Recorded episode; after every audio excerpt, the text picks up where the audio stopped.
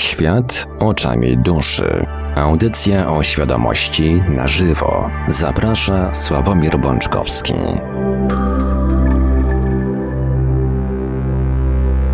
Kończy się nam powolutku najpiękniejszy dzień tygodnia, czyli poniedziałek, a skoro się kończy poniedziałek i skoro minęła przed chwilą godzina 20, to znaczy, że czas najwyższy rozpocząć w Radiu Paranormalium kolejny odcinek audycji Świat oczami duszy, audycją o świadomości w całości na żywo, przy mikrofonie za strojami technicznymi audycji jak zawsze Marek Sankiewelios, a po drugiej stronie połączenia internetowego jest z nami oczywiście jak zawsze, chciałem powiedzieć internetowo-telefonicznego, bo dzisiaj ta pogoda troszkę nam może popsuć szyki, oby, oby nie.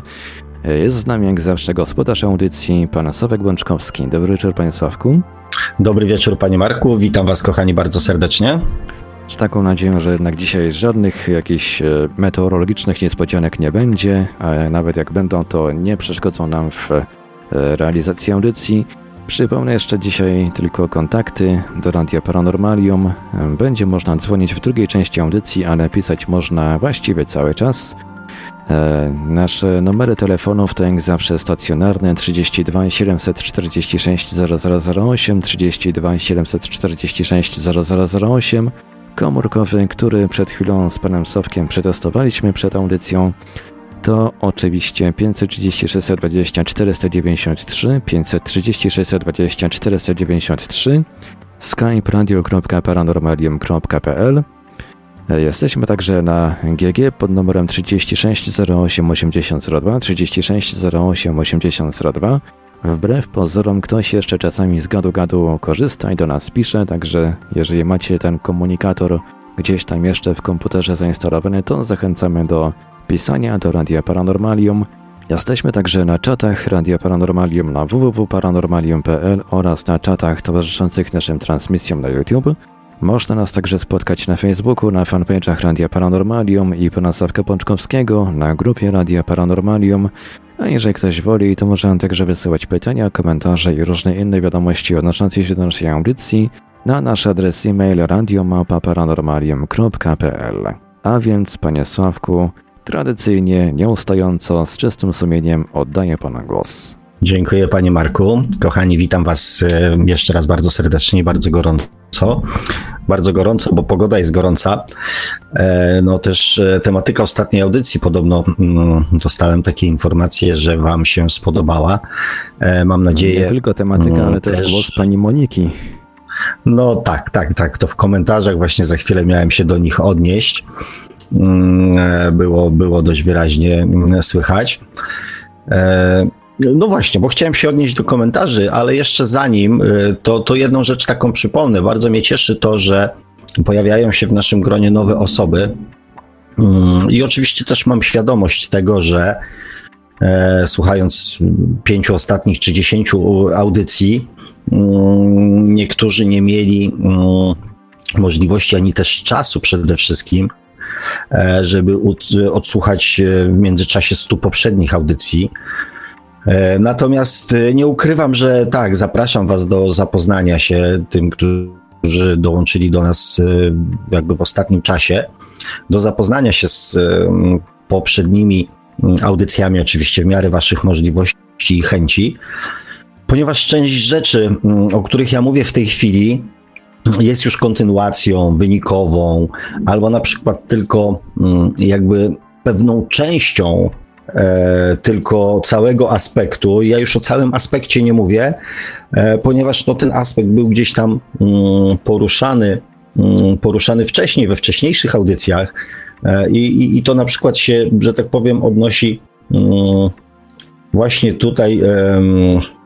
Był e, komentarz Kaliny odnośnie właśnie tego, że nie zgodziła się ze mną, że dzieci się rodzą jako taka typowo biała kartka.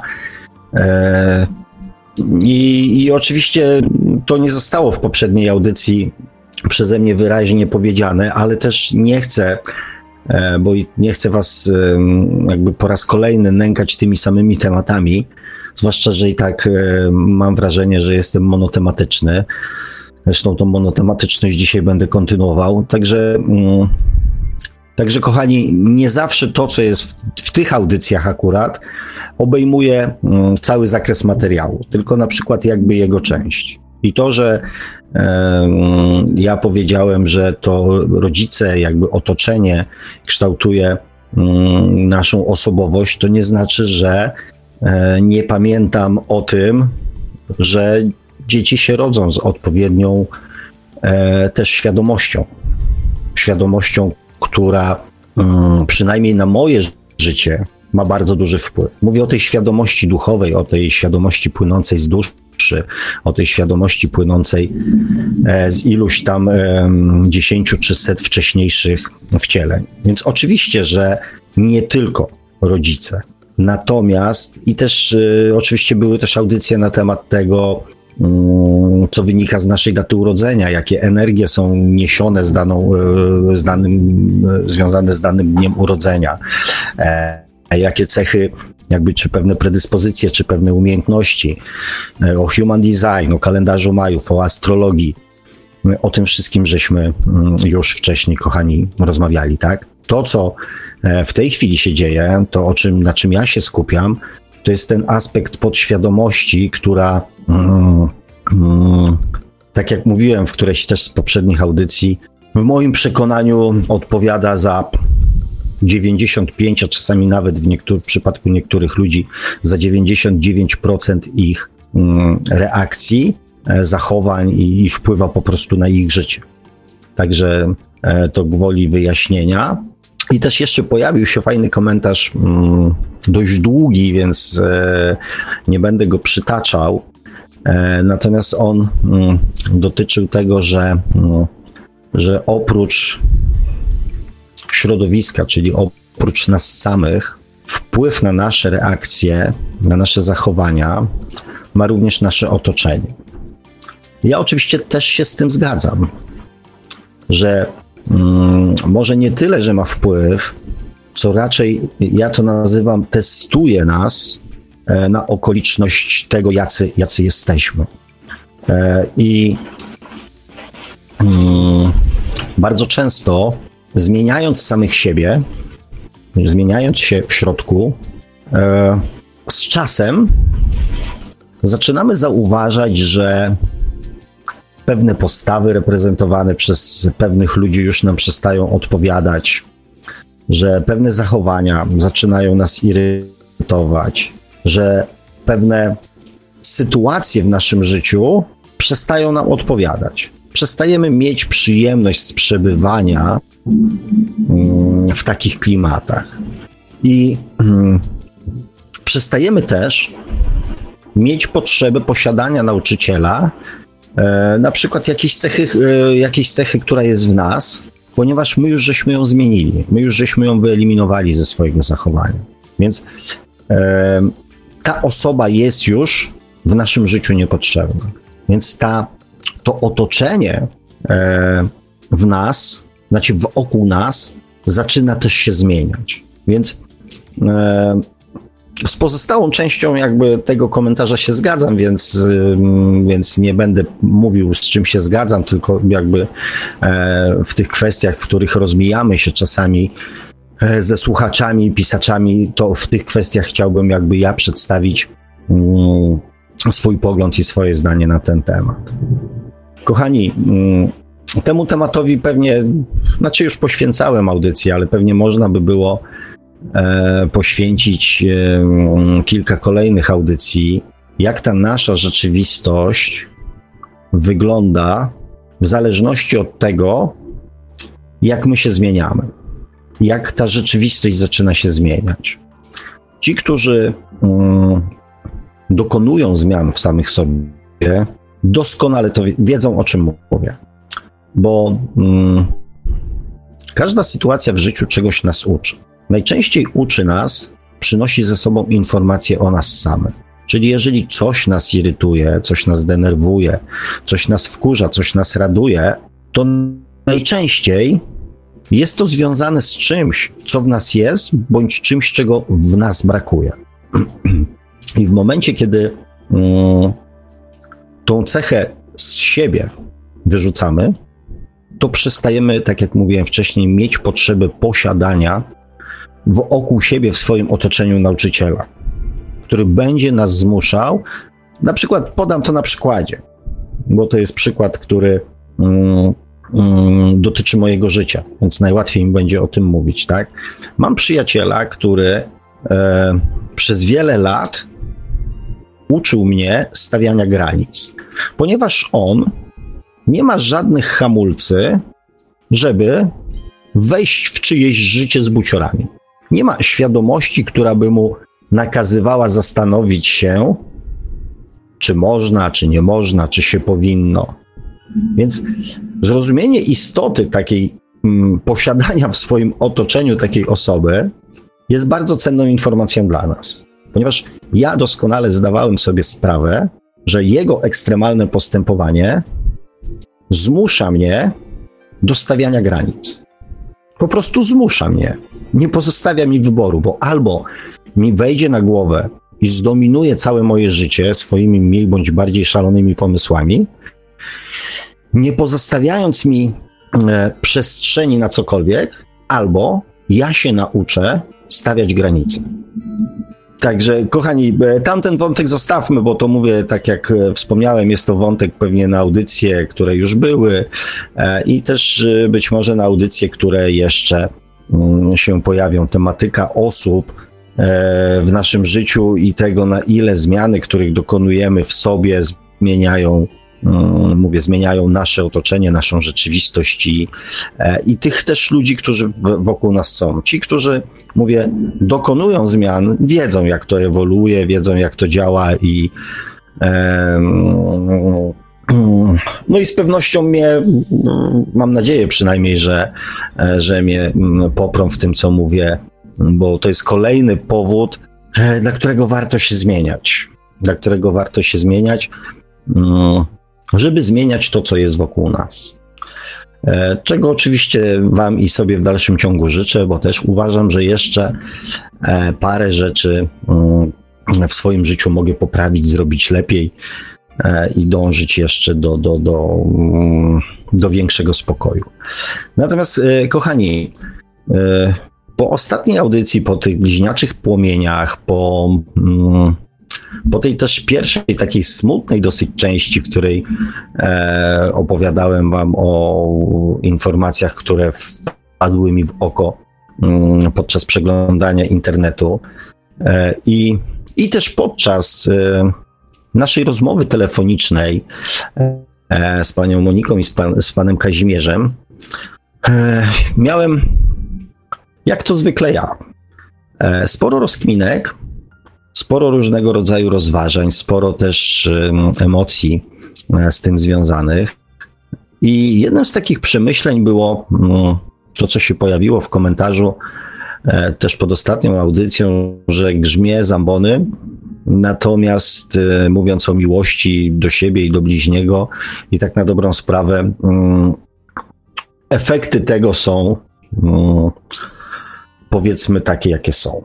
I oczywiście e, nie spodziewam się tutaj, mm, z punktu widzenia mojej świadomości, nie spodziewam się tutaj fajerwerków, bo tak jak wam mówiłem, e, człowiek, który 2000 lat temu mm, mówił podobne rzeczy, mm, no jakby e, też na dłuższą, e, na dłuższą metę jakichś spektakularnych sukcesów E, nie osiągnął, ponieważ no, nasza natura każe nam to robić po swojemu, nasza ziemska natura każe nam to robić po swojemu, w swoim tempie e, i w swój własny sposób.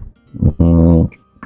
Natomiast tak, uświadomiłem sobie, że ja w zasadzie mówię do Was nieustająco o, o dwóch rzeczach. Poruszam dwa tematy. Od 120 audycji poruszam dwa tematy. Jeden temat to jest temat duszy i miłości, i drugi temat, który ciągle wałkuje, to jest temat naszej podświadomości. E, I co jeszcze ciekawego Wam powiem, że jeżeli będę prowadził audycję Świat oczami duszy, to w dalszym ciągu będę mówił o tych dwóch rzeczach. Nie dlatego, że. Mm, nic innego mi nie przychodzi do głowy i nie mam, powiedzmy, zdania na inne tematy i, i, nad innymi tematami się nie zastanawiam. Nie z tego powodu, tylko z tego powodu, że uważam te dwa tematy za mm, najważniejsze, jeżeli chodzi o proces dokonywania zmian. I to powtórzę po raz kolejny wyraźnie, że ja skupiam się na dokonywaniu zmian. To jest jakby to, co mnie interesuje. Nie dywagacje, nie zastanawiania się, nie mm, rozkminiania, nie rozważania, tylko szukanie sposobu na dokonywanie zmian. I też wszystkie audycje temu służą, żeby was nie nauczyć, kochani, żebyśmy się też zrozumieli. Nauczanie kogośkolwiek e, to jest mniej więcej to, co robiliśmy w szkole. Ktoś próbował nas czegoś nauczyć, czasami nam się to podobało, czasami nie. Czasami uważaliśmy, że to jest czemukolwiek potrzebne, innym razem uważaliśmy, że to jest w ogóle wiedza, która nam się nigdy w życiu nie przyda. Więc nauczanie jest procesem skazanym na porażkę. Bo dopiero jak mówi się do osoby, która jest zainteresowana tym tematem, to ona zaczyna w ten temat się wgłębiać i słuchać tego, co się do niej mówi z zainteresowaniem. Ja zakładam, że tak jest w naszym wypadku, czyli wy interesujecie się tym, o czym rozmawiamy i dlatego tą wiedzę przyjmujecie. Natomiast to w dalszym ciągu pozostaje w bardzo wielu przypadkach na poziomie wiedzy. Więc ja nie chcę nikogo nauczać, czyli być nauczycielem, żeby ktoś posiadał wiedzę. Pamiętacie, ci, którzy chodzili do technikum, e, bo takie, znaczy podobno też jeszcze takie szkoły istnieją, to oprócz mm, wiedzy teoretycznej były zajęcia praktyczne, tak zwane warsztaty i tak zwane praktyki, które, w których uczyliśmy się w praktyczny sposób wykorzystać wiedzę, bo ja chodziłem do technikum, więc wiem. Praktyczną, w praktyczny sposób wiedzę, którą posiągliśmy podczas prób nauczania nas przez nauczycieli. I ja jestem tym praktykiem. I też doskonale rozumiem proces, który jest. E, gdybym miał bardzo mocno rozdmuchane ego, to byłby procesem nie do przyjęcia. Ponieważ, kochani, ja przyjąłem technikę naprowadzania ludzi, żeby sami dochodzili do wniosku. Wrócił, no przecież deszcz pada na dworzu. Wysuszyć? Iść po suszarkę? Przed samą burzą wylazłeś. Idź, połóż się, tak. Idź się połóż, no. Idź. E, więc e, ja przyjąłem taką metodę naprowadzania was, żebyście sami dochodząc do wniosków, zapamiętywali i byli przekonani, że doszliście do tego wniosku i że to jest słuszny wniosek. Tak działa, tak działa podświadomość. Znając te mechanizmy, taką drogę przyjąłem. Więc staram się nie mówić pewnych rzeczy tak aż bardzo wprost. Tylko bardzo chciałbym, żeby powstał proces wspólnego, znaczy takiego jakby wspólnego zastanawiania się, aby to, czego się dowiecie, nie tylko ode mnie, stało się waszą, waszą prawdą. Nie moją prawdą, którą przyjęliście bądź nie przyjęliście, tylko żeby stało się waszą prawdą waszym przekonaniem, waszą potrzebą, nie celem, który ja, który ja wyznaczyłem, nie metodą, którą ja zastosowałem i mówię z niej korzystajcie. Taką sobie przez ostatnie 120 audycji rolę e, przyjąłem, no i takiej póki co się trzymam. E, natomiast, e, natomiast czy ona jest skuteczna, czy ona jest nieskuteczna, e, to pewnie wy wiecie najlepiej. Ja wiem, że to wszystko, co ja zrozumiem i przyjmę jako swoją prawdę, w moim życiu jest ważne, staje się ważne. Prawdy innych ludzi nie mają aż takiego wielkiego znaczenia dla mnie, jak prawda, która, którą ja przyjmuję do samego siebie. Ona staje się dla mnie jakby priorytetowa. E, dlatego mm, i forma, i tematyka, póki będę prowadził e, audycję, najprawdopodobniej się nie zmieni. Więc też nie oczekujcie ode mnie e, jakby takich gotowców, chociaż dzisiaj jeden się pojawi. Tak na próbę zobaczymy, może, e, może to też, może to akurat e, gdzieś tam zadziała. Kochani, dlaczego mm, ja mówię o miłości? Dlaczego ja tyle mm, uwagi i tyle mm, rozmów poświęcam miłości? Z kilku powodów. Jednym z takich powodów jest to, że oswajam was z miłością. Poprzez powtarzanie, poprzez mówienie oswajam was i waszą podświadomość z miłością. Ponieważ wiele rzeczy nam pokazano. Wielu rzeczy nas nauczono. Natomiast e, nie nauczono nas miłości. Znaczy, nie, no, uczono nam, mówiono nam, jak powinna wyglądać miłość. Taka ta ziemska, tak? Że trzeba być wiernym, że trzeba szanować, że trzeba być pracowitym, że facet ma utrzymywać rodzinę, żona ma się zajmować domem, ktoś tam pilnuje ogniska, ktoś do tego ogniska podkłada. Więc jakieś tam mm, takie mm, schematy mm, miłości były nam przedstawiane. I to, co teraz powiem, z pewnością wiele osób bardzo mocno zburzy, ale tak naprawdę o prawdziwej miłości, o takiej prawdziwej miłości, można się było dowiedzieć w kościele. Ja wiem, jak to brzmi, ja wiem, jaka jest opinia na temat kościoła. E, ja nie chcę wchodzić w tematy religijne, natomiast obiektywnie rzecz biorąc, obiektywnie rzecz biorąc, jeżeli ktoś oczywiście zechciał wyłapać te aspekty, to oprócz całej celebry, oprócz wszystkich tych negatywnych rzeczy, które Kościół ze sobą niesie, to Kościół mówił o miłości. Jeżeli ktoś potrafi, jakby na chwilę, znaczy ktoś, no z pewnością jest wiele osób wśród Was, które to potrafi zrobić. Jeżeli wyłączycie na chwilę swoje emocjonalne nastawienie, to dla mnie osobiście jedyny wzorzec takiej uniwersalnej miłości ja usłyszałem właśnie w kościele. W domach rodzinnych była nam pokazywana miłość. W domach rodzinnych była nam pokazywana miłość, czyli jak rodzice kochają siebie, jak rodzice kochają nas, jak rodzice kochają ludzi, jak rodzice e, kochają swoje rodzeństwo, jakie wzorce rodzinne, jak wygląda miłość rodzinna do rodziców, do dziadków, do, do dalszego bądź bliższego kuzynostwa i tak dalej, i tak dalej. Widzieliśmy to. Widzieliśmy to na imprezach, widzieliśmy to w życiu codziennym, widzieliśmy to w święta. I na podstawie tego, co zobaczyliśmy, wybudowaliśmy sobie pogląd na temat miłości, na temat związków, na temat miłości. I tak naprawdę nikt nas miłości nie uczył. Miłość jest jeszcze większym tabu niż seks, bo o seksie przynajmniej się rozmawia. Może takie hi, hi, hi może takie ha, ha, ha, może, może to trochę kolega, może to trochę koleżanka mówiła, może w takiej trzeciej osobie trochę, ale się rozmawia. Nawet rodzice rozmawiają z dziećmi na temat seksu. Natomiast nie rozmawiają z dziećmi o miłości. Więc mówiłem o tym w jednej z audycji. Jak możemy żyć miłością, skoro nie wiemy, jak ona wygląda? Skoro nie mamy w sobie wiedzy na ten temat.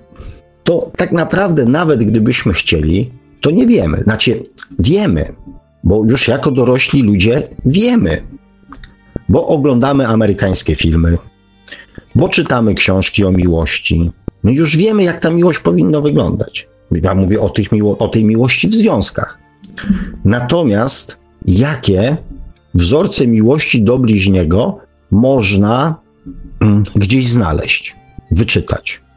Nie wiem, jakiś fajny film o miłości do bliźniego i niereligijny o przyjaźni, tak, o wierności, jak najbardziej, o miłości, jak najbardziej. Znaczy takiej miłości właśnie tej, tej takiej partnerskiej, związkowej, tak? Miłość do grobowej deski, tak.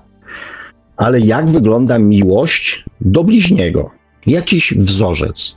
Gdzieś ktoś coś widział, ktoś coś czytał, ktoś e, spotkał się z tym, że ktoś nam pokazał, jak powinna wyglądać miłość do drugiego człowieka. Jak powinna się charakteryzować, jak powinna się objawiać, czym powinna skutkować i tak dalej, i tak dalej.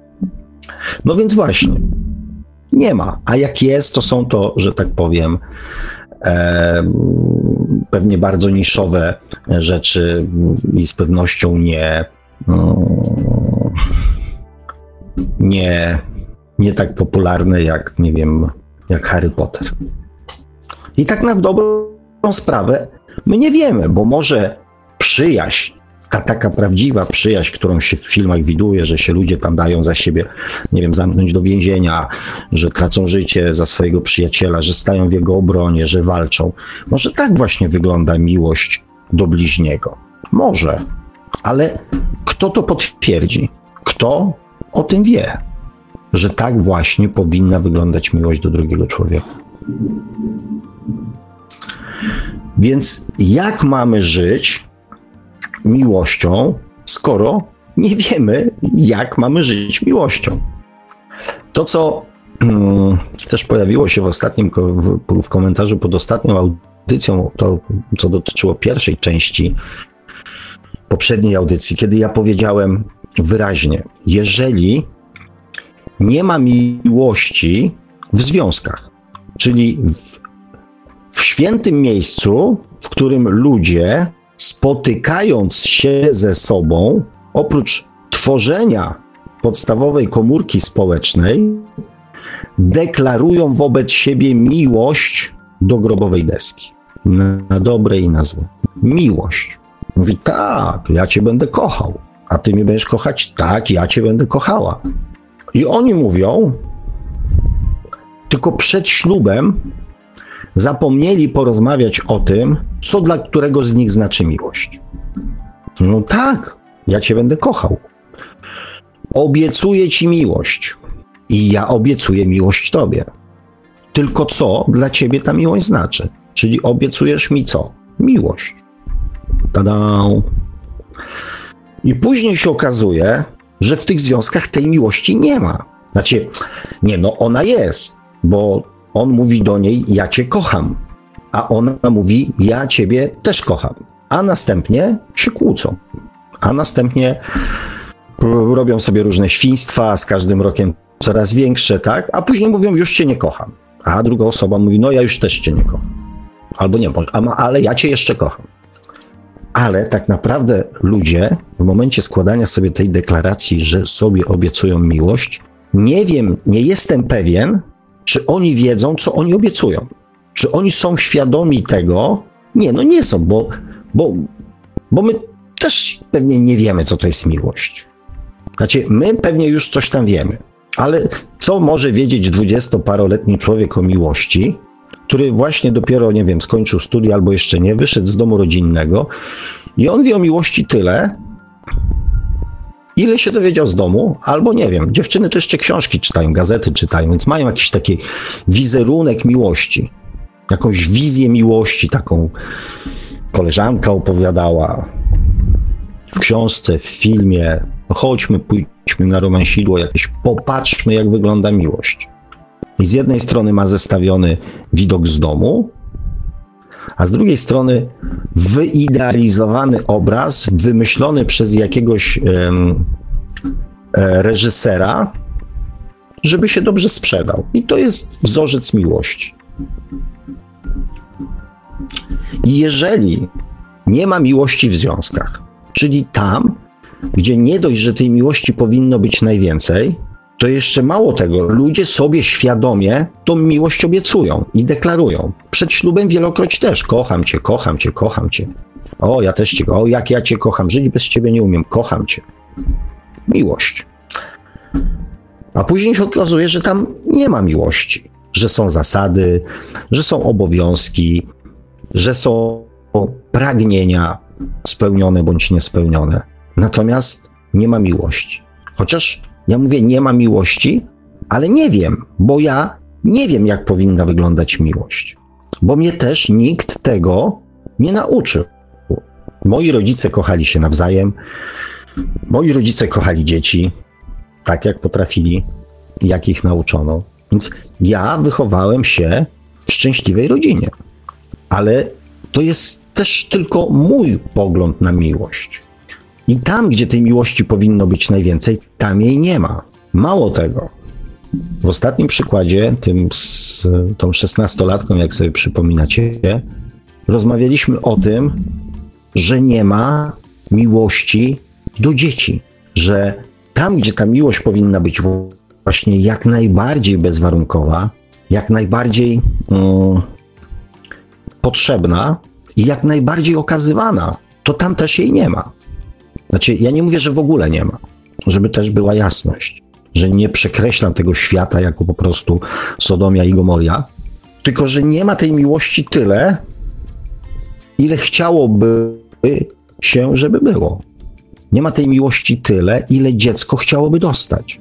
Oczywiście w jednych rodzinach jest tej miłości więcej, w drugiej jest mniej, w trzecich nie ma w ogóle, więc mamy jakąś tam przekrójówkę, ale ogólnie rzecz biorąc, rozmawiając z dziećmi, okazuje się, że dzieci mają niedobór miłości. Więc skoro dzieci mają niedobór miłości, nie niedobór pieniędzy, nie niedobór zabawek, nie niedobór przyjemności, dzieciom brakuje miłości. Czasu, który mi rodzice poświęcają z miłością.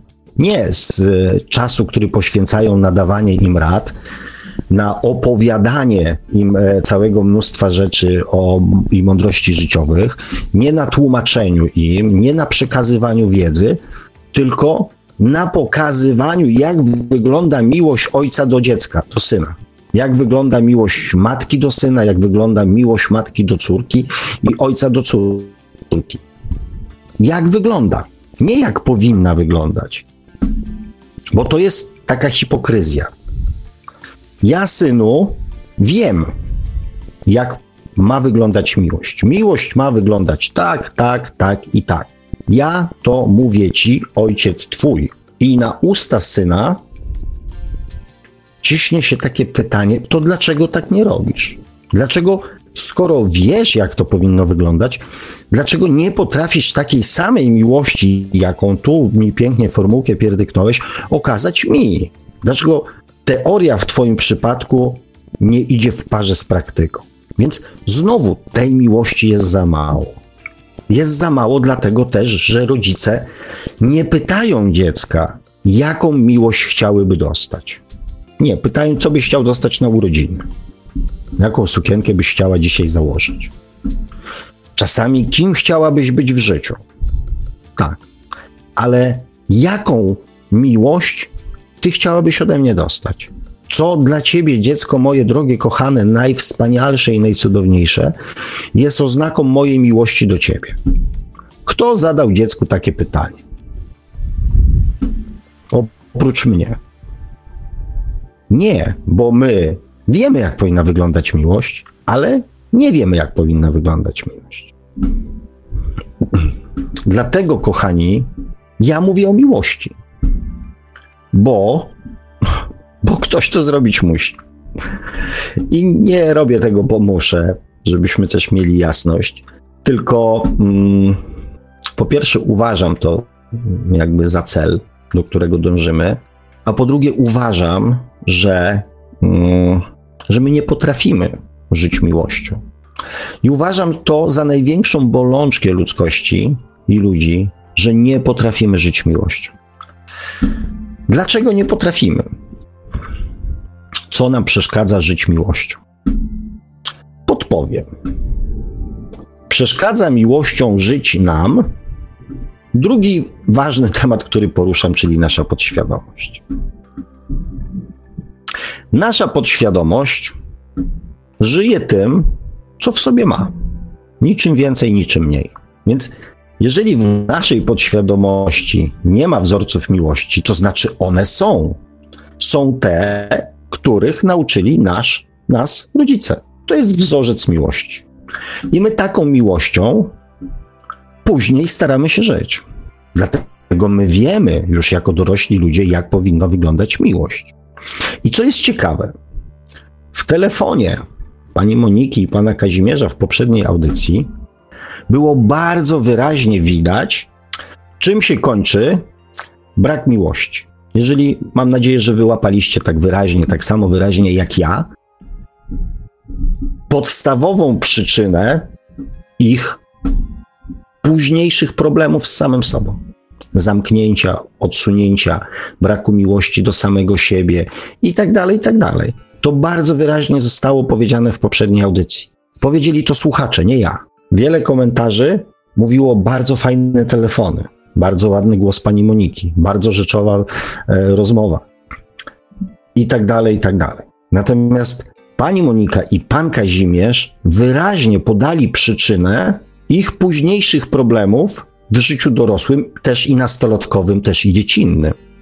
Brak miłości i zainteresowania ich problemami ze strony dorosłych. I tak wygląda później rzeczywistość każdego człowieka. Wstyd, blokady, wypieranie samego siebie, brak miłości, problemy. I jeszcze jedna bardzo ważna rzecz. Przyznawanie sobie prawa do czegokolwiek. Przyznawanie sobie prawa do czegokolwiek. To nasza podświadomość decyduje o tym, do czego przyznamy sobie prawo i co będziemy w życiu mieli, a czego nie. Zróbcie sobie taki test.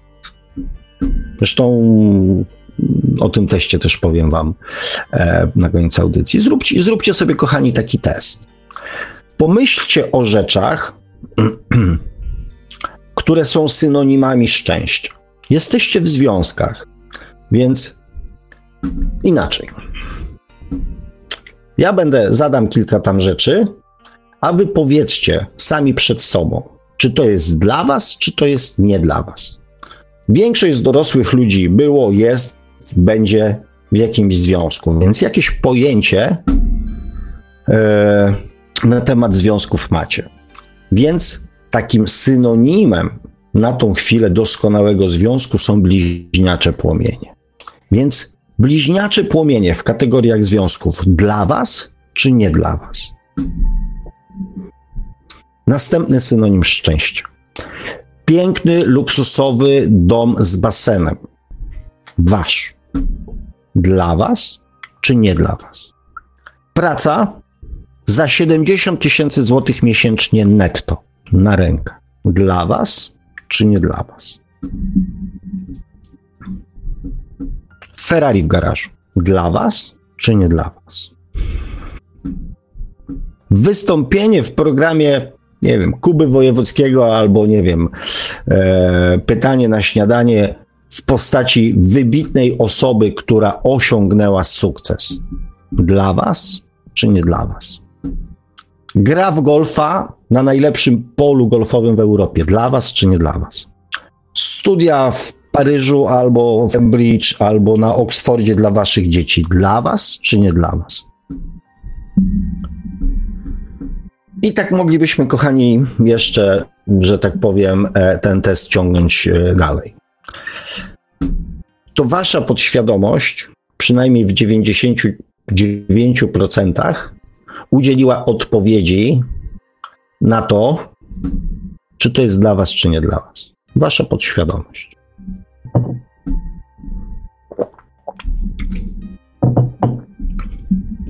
Kto by nie chciał domu z basenem?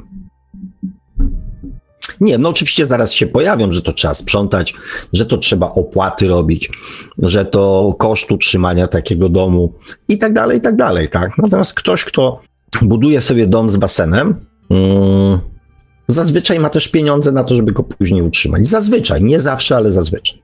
Więc porzućcie temat, że to jest drogie w utrzymaniu, bo to jest jakby kolejny właśnie taka taka mm, autosabotaż, tak? No ale ile to będzie kosztowało utrzymanie takiego domu? Kto tam będzie sprzątał? I tak dalej. To ogrodnika trzeba zatrudnić. Bo to wodę trzeba zmienić, a to żeby podgrzać, a ile to litrów tego, a to ekologia. Być może takie jakby w waszej głowie pojawiły się wątki. Kto by nie chciał mieć domu z basenem? Ten, kto twierdzi, że to nie jest dla niego.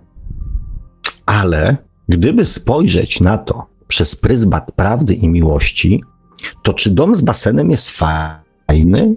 Ja nie mówię, że to musi być basen olimpijski. To może być fajny basen z filtrami, z przykrywą, na przykład na działce.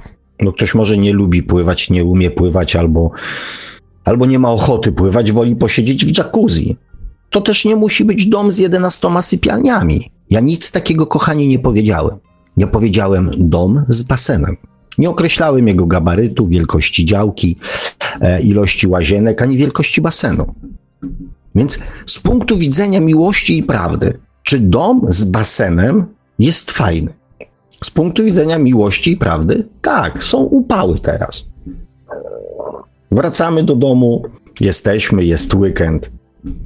Czy przyjemniej by było posiedzieć z drinkiem albo z herbatą zimną, czy z sokiem i pochłodzić się w basenie z przyjemną wodą? Czy siedzieć w bloku z wiatrakiem przyklejonym do nosa i mówić o jest z zasłoniętymi oknami, żeby nie wpadał ten upał i mówić o Jezu, zaraz zemdleję?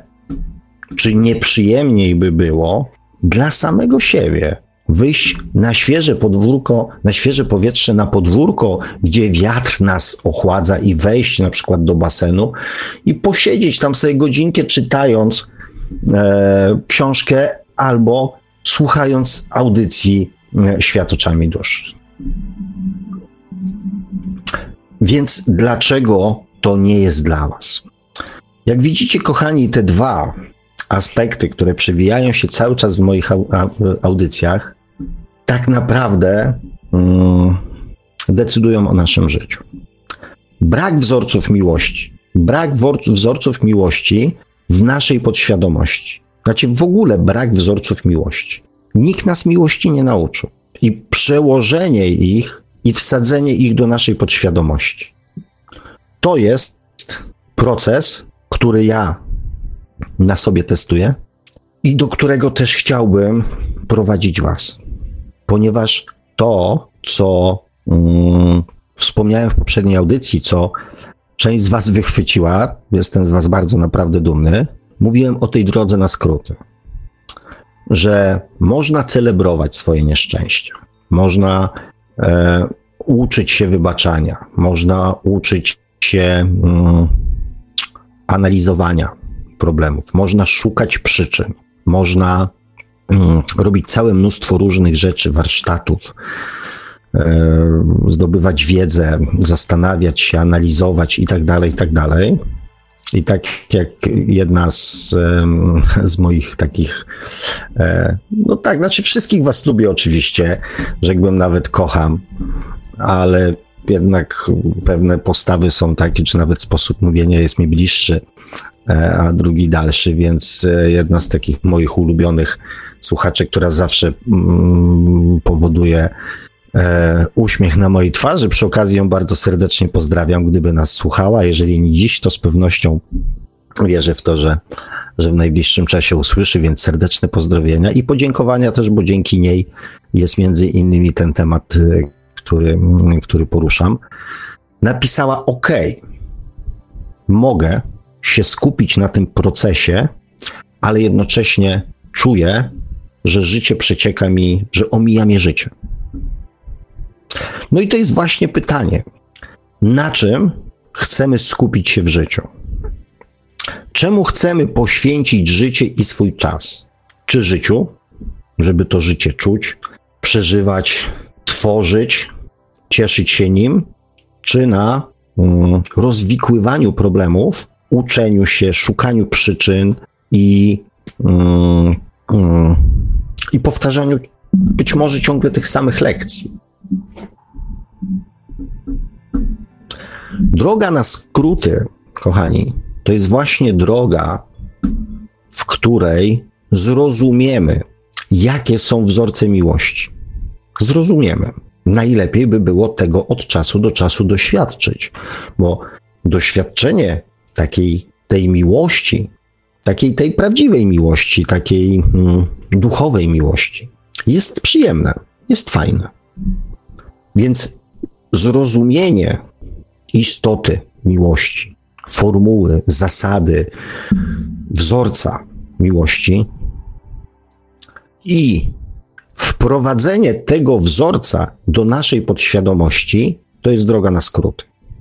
Czyli tak naprawdę, kochani, to jest cel. Tylko, że skupiając się na nieszczęściach, na rozwiązywaniu problemów, na szukaniu problemów, na szukaniu przyczyn, na rozumieniu mechanizmów i tak dalej, i tak z czasem dochodzimy do tego samego wniosku, że celem jest to, aby wzorce miłości znalazły się w naszej podświadomości. Żebyśmy tak jak teraz, mimowolnie, bez naszego udziału mówili, to nie dla mnie. Mało tego, bez naszego udziału, z wielkim przekonaniem, to nie dla mnie. Ferrari nie dla mnie, dom z basenem nie dla mnie, praca za 70 tysięcy złotych netto nie dla mnie. Z wielkim przekonaniem o tym mówimy. Z wielkim przekonaniem mówimy o tym, jak powinna wyglądać miłość. Z wielkim przekonaniem robimy zupełnie inaczej. Z wielkim przekonaniem mamy poglądy na wszystkie sprawy, na które w których zabieramy głos. Więc z takim samym wielkim przekonaniem będziemy żyć miłością, jeżeli właściwy wzorzec miłości pojawi się w naszej podświadomości. To jest cel. To jest cel. Abyśmy się nie zastanawiali nad tym, czy coś jest dla nas, czy nie, tylko myśleli o tym, czy tego chcemy, czy nie.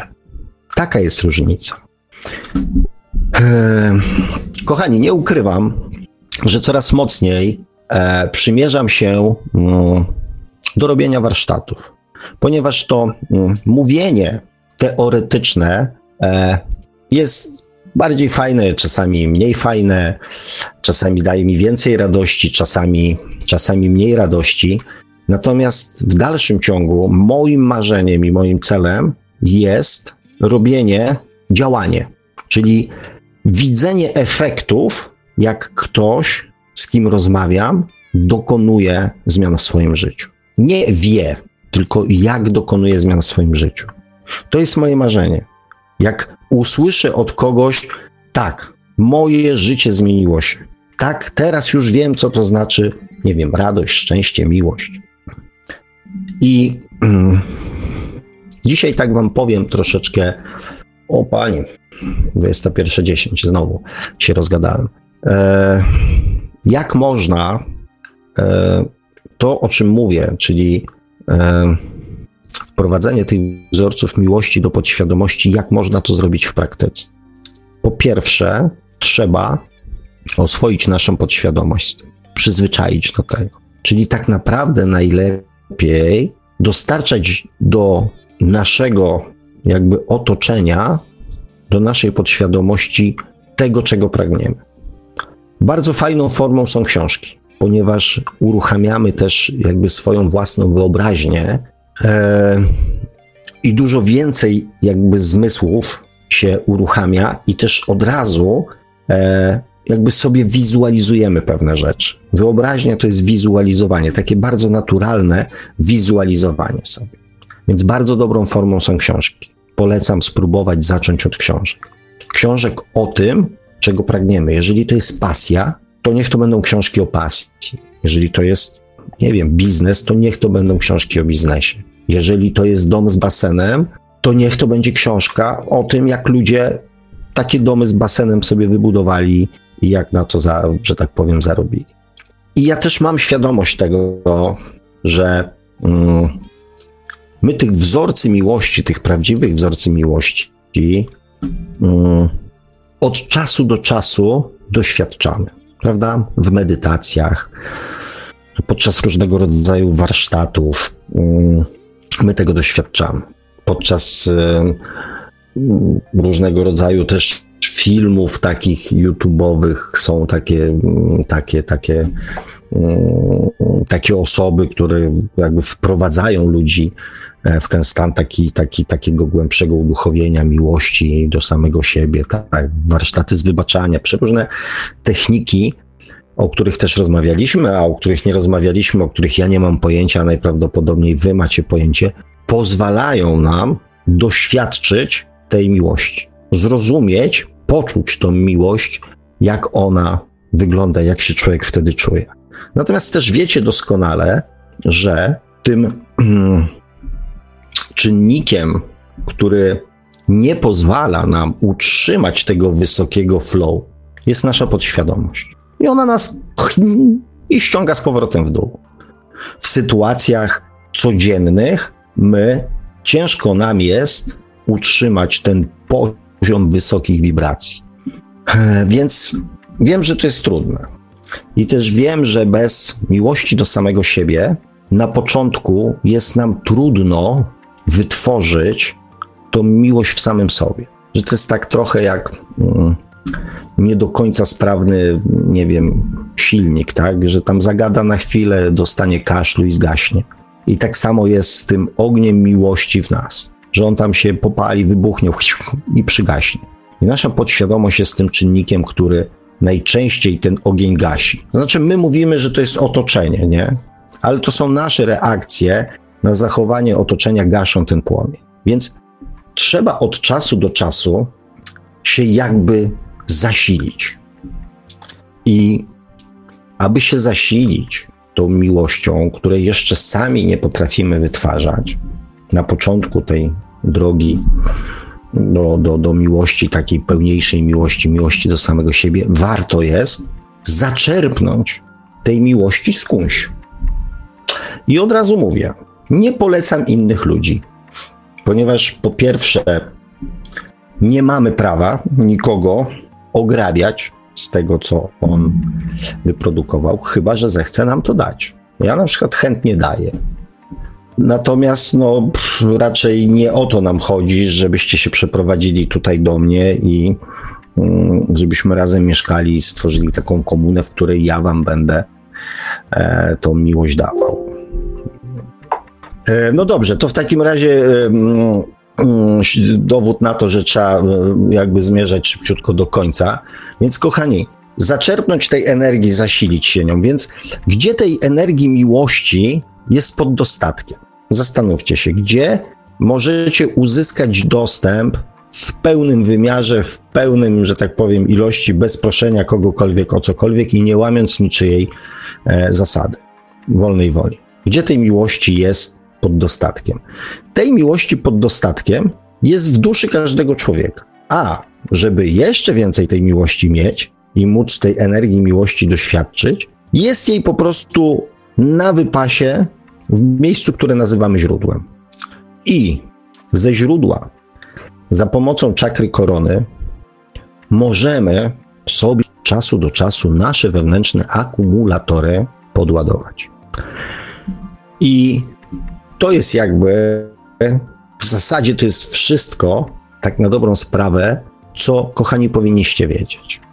Gdzie się nauczyć miłości, gdzie zrozumieć, gdzie poznać wzorce we własnej duszy gdzie rozpoznać problemy czy ograniczenia, które nie pozwalają nam wprowadzić wzorców miłości e, do naszego życia w naszej podświadomości.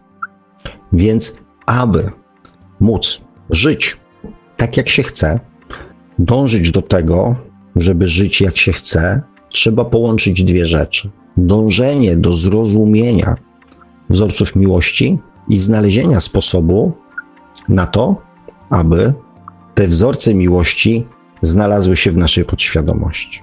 Dwutorowo praca z naszą świadomością, rozwijanie kontaktu z naszą duszą, szukanie sposobu na połączenie się, z, e, że tak powiem, e, ze źródłem i transformacja podświadomości. Dwie rzeczy, które, dwie czynności, które ze sobą trzeba połączyć, żeby naprawdę dokonać zmian w swoim życiu. Trwałych, skutecznych i fajnych.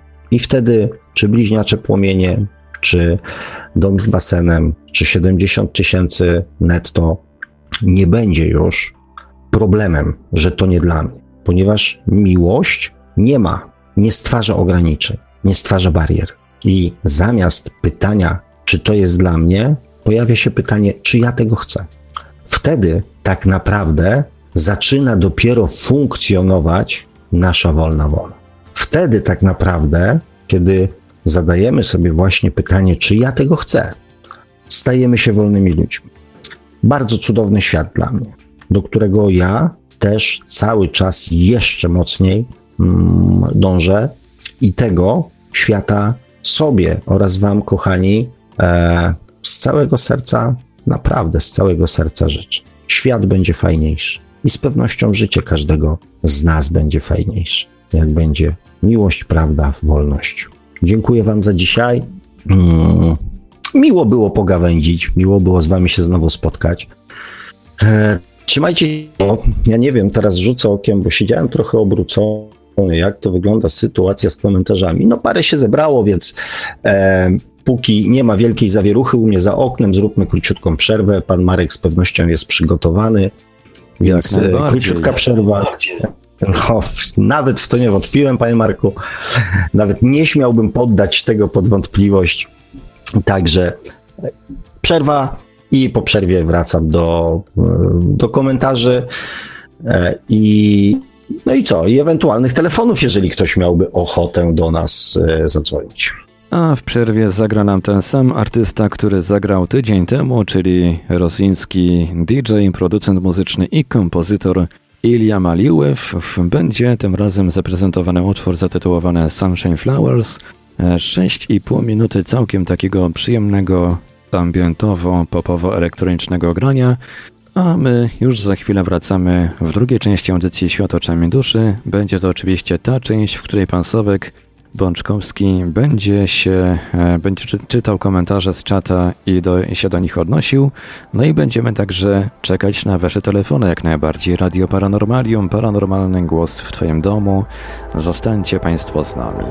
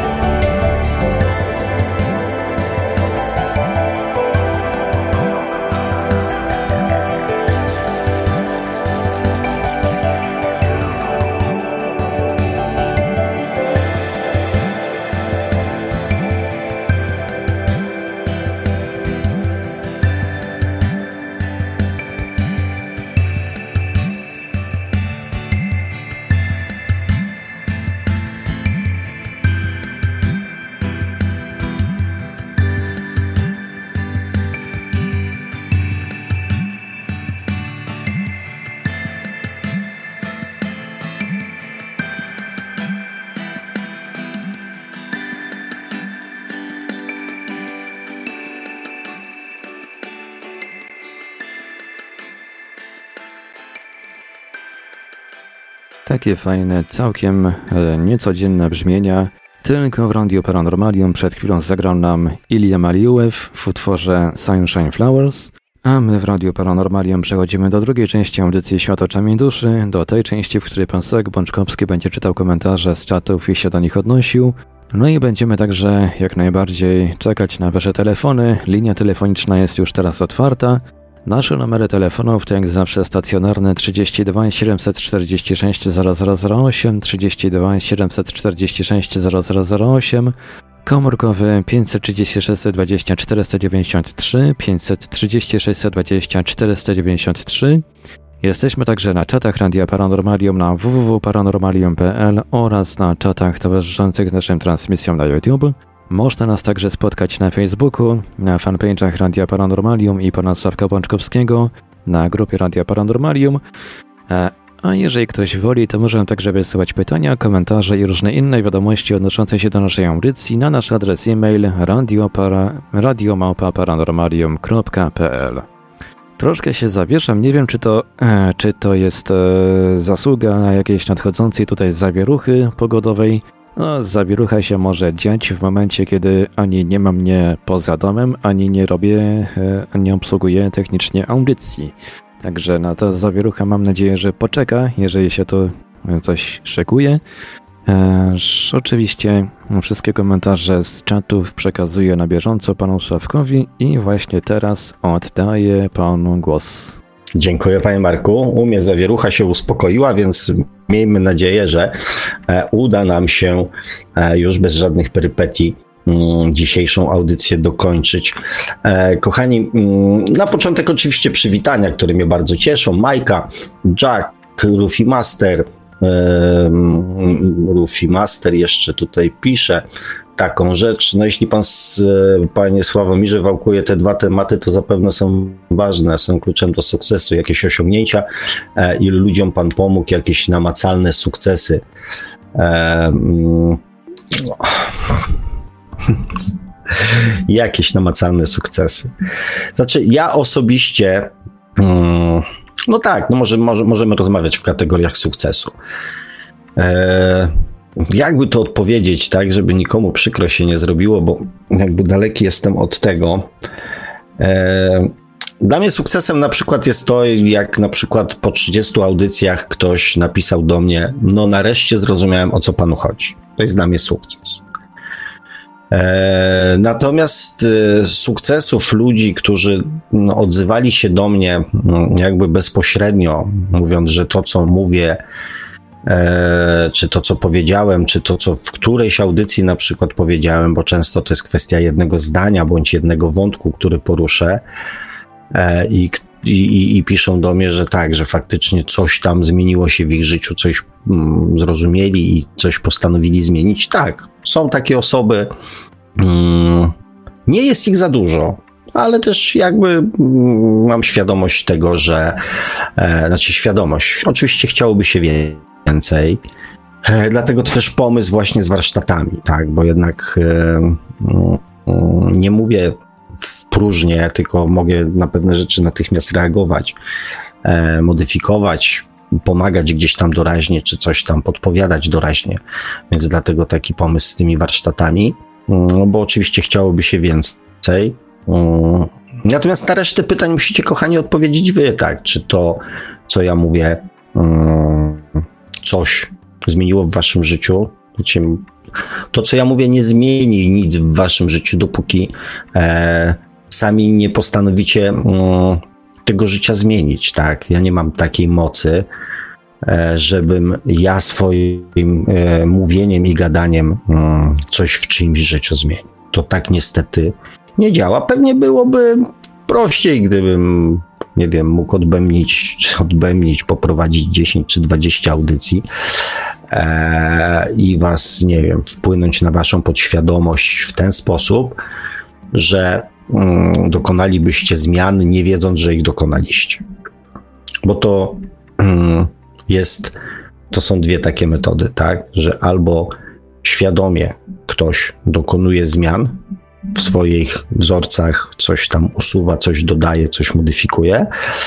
e, albo na skutek działania drugiej osoby, która swoimi czynnościami zmienia jego podświadomość, dokonuje zmian w swoim życiu.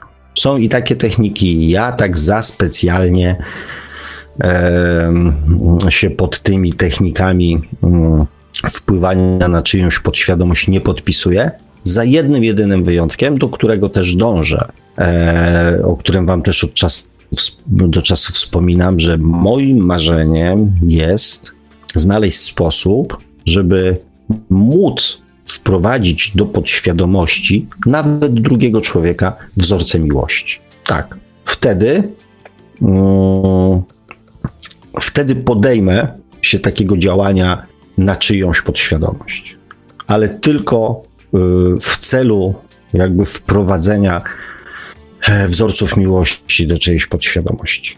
Jeżeli prowadzę audycję o świadomości, e, no to trochę hipokryzją byłoby, wręcz oszustwem z mojej strony, gdybym starał się wpływać na waszą podświadomość. Nie, staram się wpływać na waszą świadomość. Może nie wpływać, tylko bardziej ją poruszać, bardziej ją pobudzać niż wpływać.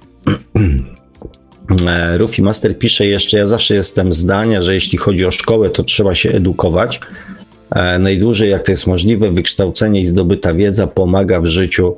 E, każdy dodatkowy świstek do CV to karta przetargowa. Tak, w tych kategoriach się z Tobą zgadzam, tak? Natomiast jeżeli kogoś. My nie rozmawiamy tu o życiu też takim praktycznym, nie wiem, zawodowym, jakimś tam innym, aczkolwiek to wszystko, o czym mówię, na te aspekty również wpływa. E, tylko rozmawiamy o mm, życiu bardziej emocjonalnym. Więc jeżeli e, w kategoriach nauki mm, zapisujecie sobie technikę, czy warsztaty z jakąś tam techniką, to okay, tak? Natomiast e, trzeba pamiętać, że do tego CV każdego człowieka dopisuje się każde doświadczenie, również to bolesne.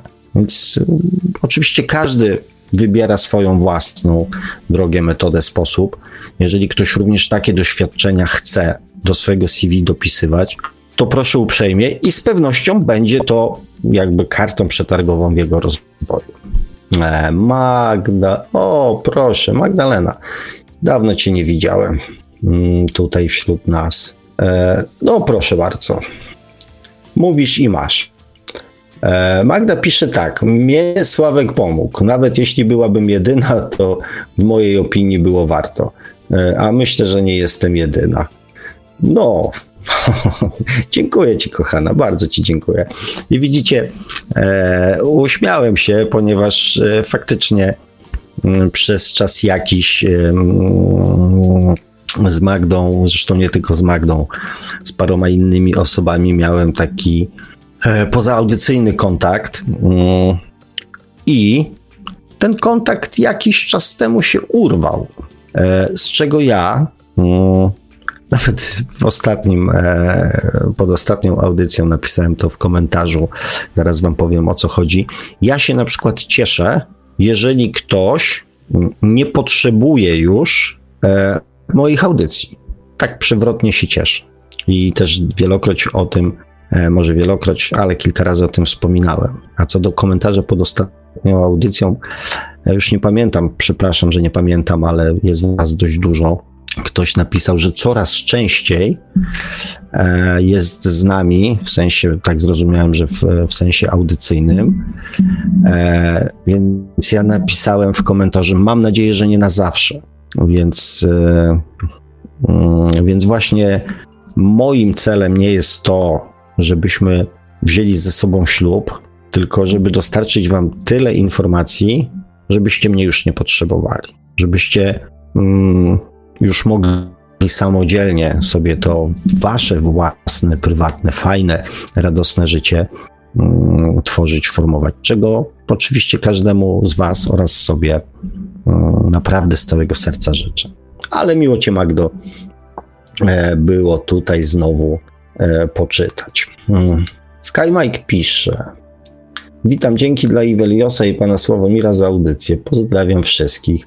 Bardzo proszę, drogi Sky Mike'u. E, ja ze swojej strony też ciebie mm, pozdrawiam. I tutaj mam drugi komentarz. Sceptycznie podchodzę do religii i innych różnych odmian, ale może tak jest, że każda religia zawiera jakiś kawałek układanki, e, który tworzy prawdziwą całość. Kwestia znalezienia i dopasowania e, tych puzli. Dokładnie tak jest. Dokładnie w moim odczuciu też tak jest. I wielokroć to powtarzałem. Mm, ja nie jestem osobą katolicką. W sensie taką, że, że co niedzielę do kościółka i tak dalej, i tak dalej. Nie. Natomiast też nie jestem osobą, która Kościół omija szerokim łukiem i obwinia za wszystkie nieszczęścia tego świata. E, I oczywiście dostrzegam aspekty, które są negatywne, ale potrafię też obiektywnie dostrzec e, aspekty pozytywne. E, inną też kwestią jest to, że żeby coś, nie wiem, krytykować albo mieć pojęcie, czy jest dobre, czy jest złe, trzeba to po prostu poznać. Mm, więc, e, więc tak, ja dostrzegam rzeczy bardzo, bardzo uniwersalne i na nich skupiam swoją uwagę. Oczywiście mam mnóstwo zastrzeżeń, mnóstwo zastrzeżeń i mógłbym skupić swoją uwagę na mnóstwie zastrzeżeń, ale jednocześnie pozbawiłbym siebie możliwości uzyskania tego jednego, dwóch czy trzech puzli, e, których mnie, mm, których mi na przykład brakowało. Więc to mm, negatywne nastawienie do czegoś często zamyka nam drogę do zaczerpnięcia tego, co jest jakby w tej w tej, w tej, w tej sytuacji, czy, czy, czy, czy w tym miejscu, czy w tej informacji, czy w tym źródle mm, korzystnej wartościowo. Więc starajmy się być po prostu obiektywni i skupiać się na tym, co dla siebie możemy z tego e, wyciągnąć, bo nie ma mm, na świecie rzeczy tylko złych i tylko dobrych, takich po prostu zero-jedynkowych.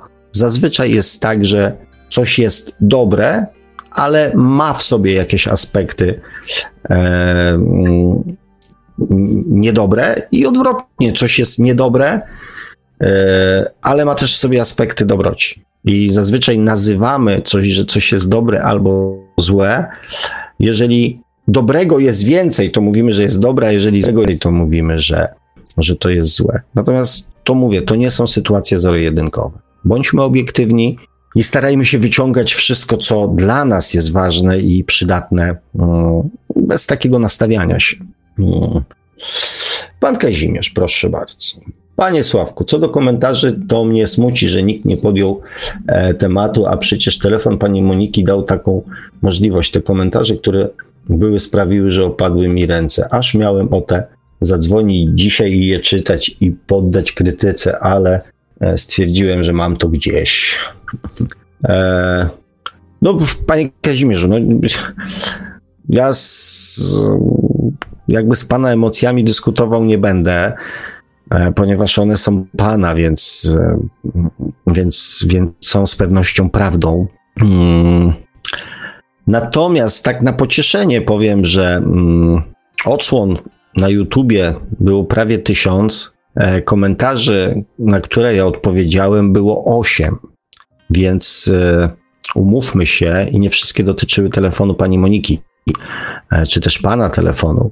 Mm, więc umówmy się, że e, one nie oddają całokształtu mm, opinii naszych słuchaczy na temat telefonu pani Moniki. Jedni piszą, inni wolą zachować coś dla siebie, ale to nie znaczy, w moim przekonaniu, przynajmniej w mojej nadziei, że mm, nie wyciągnęli z tego jakichś wniosków. Przemek Sulima pisze. Witajcie, moim zdaniem miłość do bliźniego, mm, a miłość związku to takie dwie osobne, dwa osobne rozdziały. Ciężki temat miłości dla każdego z nas jest czymś innym, a życie pokazuje, gdzie jest prawdziwa e, miłość w związku.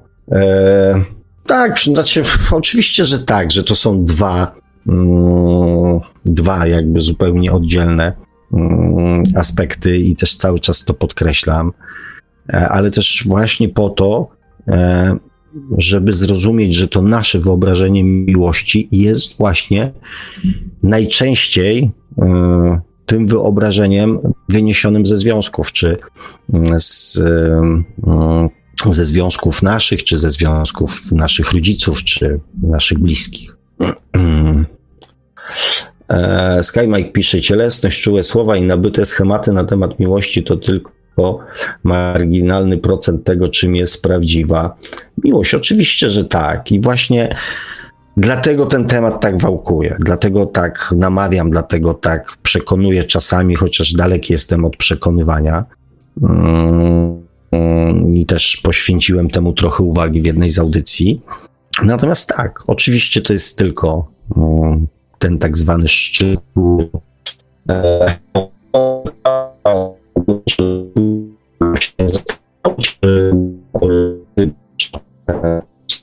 Pisze,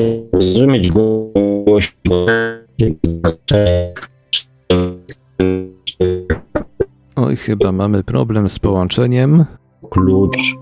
Mieliśmy, panie, panie bram, Sławku, naszego- panie Sławku, czy się słyszymy? Mieliśmy przez Tak. jakieś pół minuty Tak. problem z połączeniem. Brzmiał pan jak popsuty robot.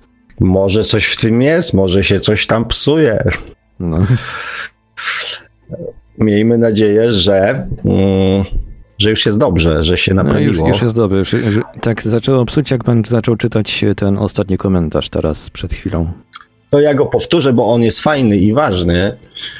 E, Sky Mike pisze, aby zrozumieć głębę, głębie słowa miłość, jego sens, jego przeznaczenie, potrzebujemy setki tysięcy wcieleń, tak aby naprawdę pojąć i poczuć. Zrozumienie tego to klucz do bram naszego prawdziwego domu. Bardzo ładnie napisane. E, no i się z tym zgadzam. Mm, Paweł Szwed pisze, woda to samo życie, bez niej nie byłoby nas. Mm, To prawda. Zresztą tak samo jest z solą, którą e, w dzisiejszych czasach nazywa się białą śmiercią. No ale to już inny temat. Pan Kazimierz pisze, miłość do siebie e, to też w takie upały, kiedy nie mam e, basenu, umieć wyjść na spacer w skwarze i cieszyć się nawet odrapanymi murami bloków. Upał nie jest granicą, której miłość nie przekracza. Całkowicie tak, panie Kazimierzu. Ja zresztą my żeśmy przegadali ze sobą wiele, myślę, że już godzin nawet. E, więc to, że czasami o pewnych rzeczach troszeczkę inaczej mówimy, mm, to nie znaczy, że nie rozumiemy nawzajem tego, co ktoś powiedział. Tak, oczywiście. Ja mm, nie mówię, że dom z basenem to jest jedyne szczęście. Natomiast nie widzę z punktu widzenia dobra i miłości nic złego e, w domu z basenem, wprost przeciwnie, e, zwłaszcza w takie pogody. E, I tylko bardziej w kategoriach pokazywania mechanizmu naszej podświadomości. O tym wspomniałem. E, Astra jeszcze dołączyła do nas. Dobry wieczór wszystkim. E, I pan Kazimierz pisze. mm, W sumie uważam, że rozwój duchowy to sztuka nietracenia czasu i chodzenia na skróty. Bo, znaczy, no nic. Ja dostałem prywatną informację, więc też na antenie nie będę o tym mówił, ale cieszę się, e, cieszę się, kochani, ja naprawdę się cieszę, jak mm, słyszę od Was, że z etapu rozmawiania, rozmyślania, zastanowienia się, próby zrozumienia, e, zrozumienia, później zaakceptowania, tak jak em, określałem proces ewolucji, kiedy mówiłem, że proces rewolucji, znaczy ewolucji, zaczyna się wtedy, kiedy stykamy się z prawdą, czyli dostajemy informacje o prawdzie. To jest pierwszy etap. Drugim etapem jest zrozumienie tej prawdy. Trzecim etapem jest zaakceptowanie tej prawdy. A dopiero czwartym, tym decydującym o zmianach, jest etap wprowadzenia ich w życie. Jak ja słyszę, że ktoś właśnie mówi: OK, to teraz ja już te trzy etapy mam za sobą. Teraz ja zaczynam wprowadzać to w życie. To ja jestem szczęśliwy. I wtedy bardzo często nasze drogi się rozchodzą. Ale ja jestem szczęśliwy. A jeżeli już ktoś się decyduje na drogę na skróty, to mój wielki szacun. Eee, Jeszcze pan Kazimierz pisze, w sumie można powiedzieć, że rozwój duchowy nie ma na celu praktykowanie medytacji, mantr, rytuałów, a praktykowanie własnego życia. Stąd droga na skróty to droga mądra, która pozwoliła szybciej um, odnaleźć siebie i zacząć y, żyć y, będę, będąc sobą, a nie kimś, kto powtarza, oklepuje, odwzorcowuje cudze nauki, nie dając sobie szans na odkrycie siebie. E, no, kochani, no, obiema łapkami się pod tym podpisuję. E, Daniel Ospisze, kilka razy pisałem komentarz, pisząc, że nie zgadzam się z tym, co pan e, powiedział. Natomiast zakończył pan audycję pytaniem, czy ja tego chcę. I z tym zgadzam się w 100%. Super. Potęga nasza podświadomości daje nam to, czego pragniemy. Musimy tylko w to um, uwierzyć. E E, no i dobra, do drugiego komentarza się odniosę, bo jest bardzo, mm, bardzo istotny. Nie musimy, kochani, w nic wierzyć. Zapamiętajcie bardzo wyraźnie te słowa, bo z pewnością będzie to e, coś, z czym Daniel się, znaczy z pewnością, być może coś, z czym Daniel się ze mną nie zgodzi, tak? Potęga naszej podświadomości to jest jak prawo przyciągania. Mówiłem o tym wielokroć, i będę to powtarzał do znudzenia, aż mi się znudzi. My nie musimy, tak jak Daniel napisał, daje nam to, czego pragniemy, musimy tylko w to uwierzyć. Nie, kochani, w nic nie musimy uwierzyć. To znaczy, mówię trochę przewrotnie, bo podświadomość to jest to, w co my wierzymy. Wszystko, co jest w naszej podświadomości, my w to wierzymy. My już w to uwierzyliśmy wcześniej. Dlatego jest w naszej podświadomości. Dlatego my tego tak bronimy, bo my już uwierzyliśmy w to. Żeby zmienić coś w naszej podświadomości, żeby dodać coś do naszej podświadomości, tak, wtedy musimy uwierzyć, żeby to się znalazło w naszej podświadomości. I wtedy to dostaniemy.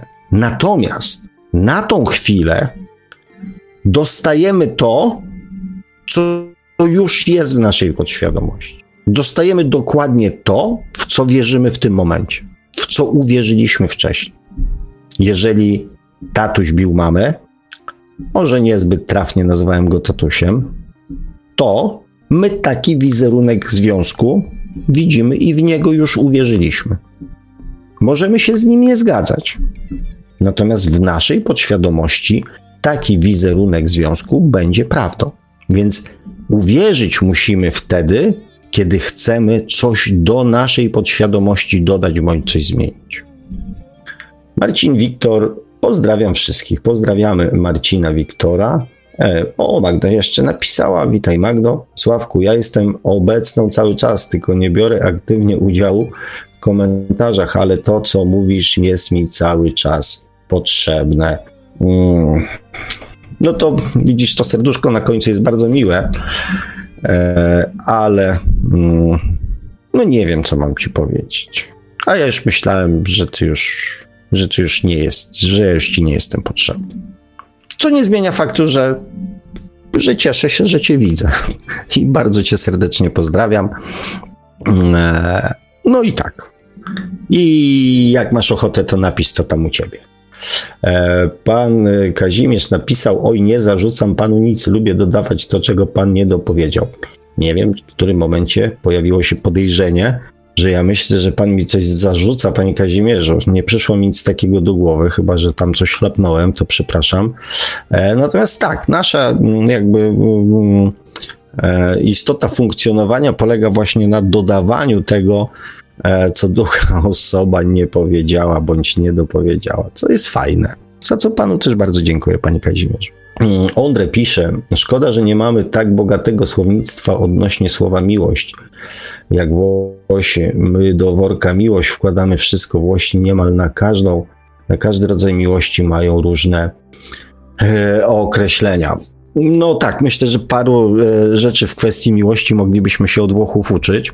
Mm, Natomiast e, też się całkowicie zgadzam z tym, że my e, mamy w ogóle bardzo mm, bogate, znaczy bardzo ubogie mm, słownictwo. To, co mówiłem w poprzedniej audycji e, o moich rozmowach z, z Moniką, czyli z tym moim bliźniaczym płomieniem, znaczy wzajemnym bliźniaczym płomieniem, bo nie tylko moim, to działa zawsze w dwie strony. E, właśnie podczas naszych przeróżnych rozmów mm, ostatnio też wpadliśmy na pomysł, żeby wymyślać nowe słowa. Słowa, które, których nie ma, a które właściwiej odzwierciedlałyby mm, stany emocjonalne. Te, które są, które nam towarzyszą. I my często e, nie, to słowo nie. To też tak nie do końca. I okazuje się, że właśnie mm, tworzymy z dwóch słów tak jakby trzecie słowo, bądź coś pośrodku pomiędzy nimi, bo to tak trochę mm, oddaje, ale nie za bardzo, to też trochę tak oddaje, no i coś tam pośrodku między tym, co się tymi dwoma słowami dzieje, to mniej więcej odzwierciedla e, odzwierciedla mm, powiedzmy mm, stan emocjonalny jej bądź mój, y, a najczęściej jest to ten sam stan emocjonalny. Więc, e, więc tak, całkowicie się zgadzam, że, mm, że ze słownictwem jest kłopoci. E, Szymon Wiśniewski pisze, Panie Sławku, będzie Pan może na festiwalu Wibracje? Chciałbym Pana poznać osobiście. E, bardzo dziękuję, miło mi to słyszeć. Mi też nie ukrywam, że mm, tych takich bezpośrednich relacji, kochani, z Wami brakuje. E, natomiast nie mam zielonego pojęcia, co to jest festiwal Wibracje. E, nie zostałem zaproszony. Oczywiście żartuję.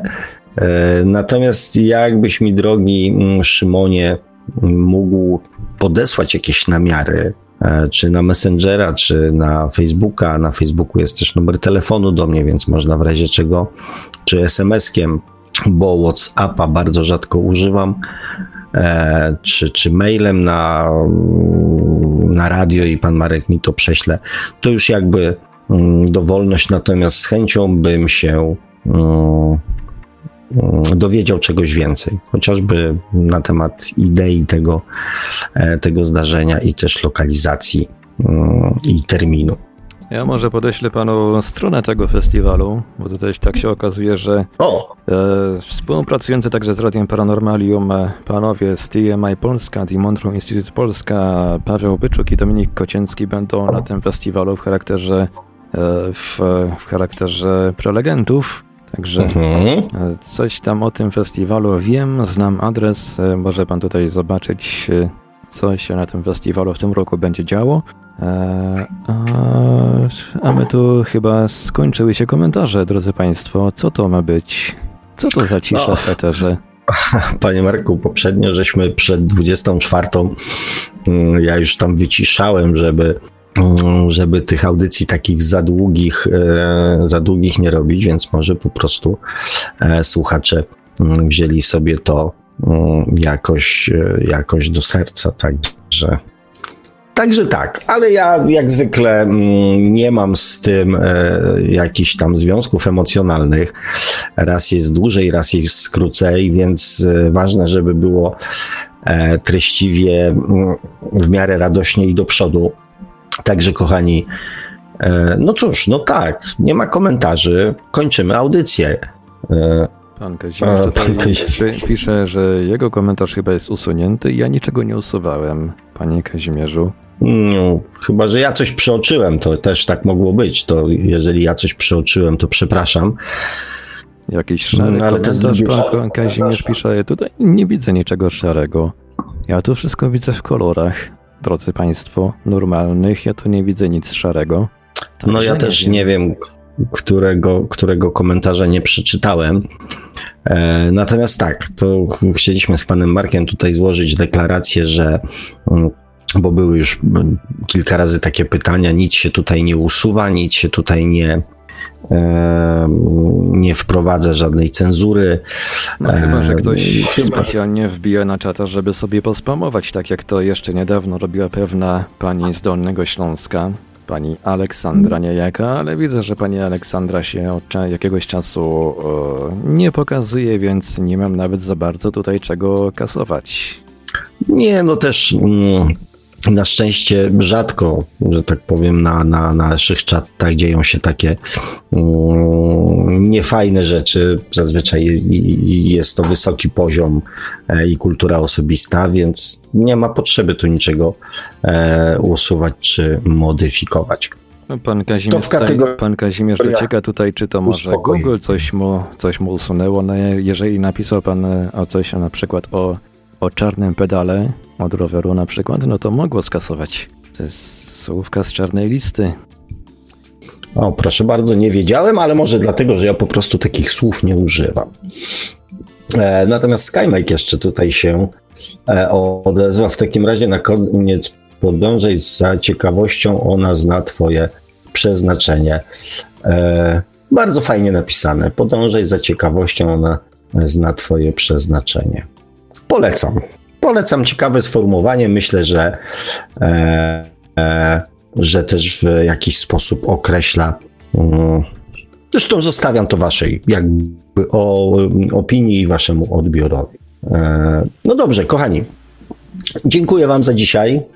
E, dziękuję panu Markowi jak zawsze, właśnie, że mimo właśnie, tych burz i zaraz, zaraz, zaraz, zaraz, panie Sławku, pan Kazimierz tutaj napisał o. to, co napisał i to, co mu chyba skasowało. Etap pierwszy poznać prawdę, drugi zrozumieć prawdę, trzeci wyeliminować posłańca.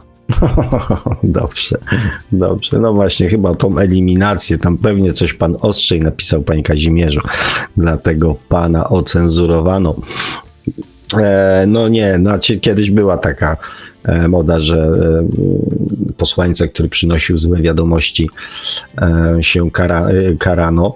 Natomiast e, żyjemy po pierwsze w XXI wieku, a poza tym, kochani, ja e, staram się e, sobie i wam przeoszczędzać takich niefajnych informacji, więc, więc, no ale jeżeli będzie taka decyzja, oczywiście biorę to, no właśnie, tak myślałem, użyłem tylko innego słowa niż wyeliminować. Tak, tak się domyślałem z kontekstu. E, dobrze, kochani. E, pożartowaliśmy na koniec z panem Kazimierzem. E, trzecie podejście musi być skuteczne. E, dziękuję, mówię tutaj za dzisiaj. Dziękuję panu Markowi, że mimo tych tutaj burz i zawieruch udało się tą audycję doprowadzić aż do tego momentu szczęśliwego zakończenia. Nieustająco Nieustająco moje życzenia radości, szczęścia i uśmiechu e, przesyłam Wam z całego serca. E, fajnych dni Wam życzę, wszystkiego dobrego. Trzymajcie się cieplutko, uważajcie na siebie i no cóż, do usłyszenia za tydzień. Pozdrawiam Was serdecznie. A mówi to słowa do Państwa jak zawsze gospodarz audycji Świat oczami duszy, pan Sławek Łączkowski. Tradycyjnie nieustająco zachęcamy do sięgnięcia po książkę pana Sławka, która jest dostępna w wersji drukowanej, elektronicznej oraz od niedawna jako audiobook. Książka zatytułowana Czy można szukać przeznaczenia, czyli po co człowiekowi duszę. Zachęcamy także do zasubskrybowania i śledzenia na bieżąco kanału pana Sławka na YouTube e, o tytule takim samym jak nasza audycja, czyli Świat oczami duszy. No i oczywiście do polejkowania i śledzenia profilu pana Sławka na Facebooku. No i cóż, e, dzisiaj już powolutku kończymy. Żegnamy się z Państwem oczywiście tylko na tydzień, bo usłyszymy się ponownie już w następny poniedziałek o 20 na żywo na antenie Radia Paranormalium. Audycję jak zawsze o stronie technicznej obsługiwał Marek Sękiewelios, Radio Paranormalium, paranormalny głos w Twoim domu. A właśnie ktoś... A właśnie ktoś, ktoś do nas zadzwonił. Halo, halo, Radio Paranormalium, czy się słyszymy? Tak, tak, słyszymy się. Dobry wieczór. O! Dobry wieczór. Jakby mógł, jak mogłaby się skończyć ta audycja bez telefonu? Nie no, mieliśmy... I to dosłownie w ostatnich, w ostatnich sekundach. Wiem o tym, bo już słyszałam, że panowie kończą i myślałam, że się nie dodzwonię. No, ale mam... Tak, było blisko. Mam tyle do powiedzenia, że znowu poczułam taką potrzebę, żeby zadzwonić. W sumie zmierzam w swoje miejsce, gdzie ostatnio. No dobrze, to słuchamy. Już tylko sobie przyjdę i pan Kazimierz powiedział, że nie było wiele komentarzy, które się odnosiły do tego, co było podczas audycji. Dlatego chciałam to trochę bardziej rozwinąć. Yy, Powiem o moich pierwszych wrażeniach. Jak końcówka była audycji, to myślałam, że zrobiłam coś złego, że się wygupiłam, że pokazałam swoją największą słabość. Tak zawsze myślałam, że to jest moja największa słabość, czyli to, że nie potrafię, nie mam bogatego wachlarzu słów. Moje słowa są proste i nie potrafię przekazać y, wiedzy tak, jakbym chciała. Ale Weronika kiedyś mi powiedziała, ostatnio nawet, niezwykle mądre słowa o mojej osobie. Y, To znaczy, y, że nie spotkała takiej osoby, która by swoje emocje ubierała tak w słowa jak ja. I już aż sobie przeczytam, bo ja nie umiem przytoczyć słów, które ktoś powiedział. Mówię to, co czuję, ale jeżeli ktoś przytoczy, to nie potrafię powtórzyć. To jest mój taki defekt, można powiedzieć. Czemu defekt? Ale właśnie tak zauważyłam, że moje defekty w jakiś sposób są moją ogromną zaletą. O tym za chwilę będzie. Mm, mm, mm. Oj, nie mogę znaleźć słów. Staram się, że tak powiem. Przepraszam Mhm, za ciszę. Przepraszam za ciszę. Ale w sobie myślałam, że pan Kazimierz też się dodzwoni, a tutaj pan zamilknął. Pan, pan, pan, Kazimierz, mm, pan Kazimierz jest e, osobą taktowną, Mhm. więc, więc może po prostu e, chciał, e, żeby, żeby pani miała możliwość powiedzenia mm, Mhm. to, czego, to, co pani chce powiedzieć, tak? Znalazłam jej słowa. Ty masz dar ubierania emocji w słowa. Są prawdziwe, szczere, emocjonalne, jakbym czytała Buddę. I ktoś jeszcze powiedział pewne słowa. Inna bliska mi osoba. Nie moja genetyczna, ale można powiedzieć, że jest mi najbliższą osobą, która weszła w rodzinę. I powiedziała, że jesteś chyba jedyną znaną mi osobą, która y, zauważa tyle rzeczy dziejących się wokół, potrafi znaleźć w nich sens i piękno. Jak pan prowadził dzisiejszą audycję, było o miłości, o szczęściu, to ja wtedy wyszłam na dziesiąte piętro i oglądałam zachód słońca. Można powiedzieć, że od, odprowadziłam słońce do samego końca, aż zaszło. I to jest dla mnie szczęście. To jest dla mnie miłość, przyroda. Chociaż można powiedzieć, że kiedyś nie potrafiłam nawet tego nazwać swojego uczucia w stosunku do przyrody. Przez dwadzieścia kilka lat nie potrafiłam użyć słowa kocham, nawet w stosunku do przyrody. Jak tak stałam na tym dziesiątym piętrze, dookoła mnie mnóstwo było znowu echo. Dookoła mnie było mnóstwo zieleni, tam kwiaty różne. I patrzyłam na zachód oraz na jeżyki, które może, ale było ich mnóstwo i w pewnym momencie te jeżyki tak zbliżyły się w moim kierunku.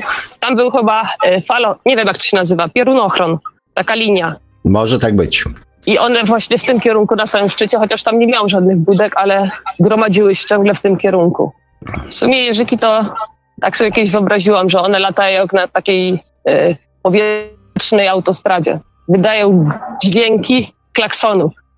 Takie pipczenie, że ostrzegają się, żeby nie było żadnej kolizji. I w sumie mogę dodać, w, w poprzedniej audycji było o jeżu i o jeżykach. I akurat z tego względu, że pojawił się jeż i tak wyszło w trakcie i pan powiedział, że jeż w ciągu dnia potrafi zrobić 6 kilometrów.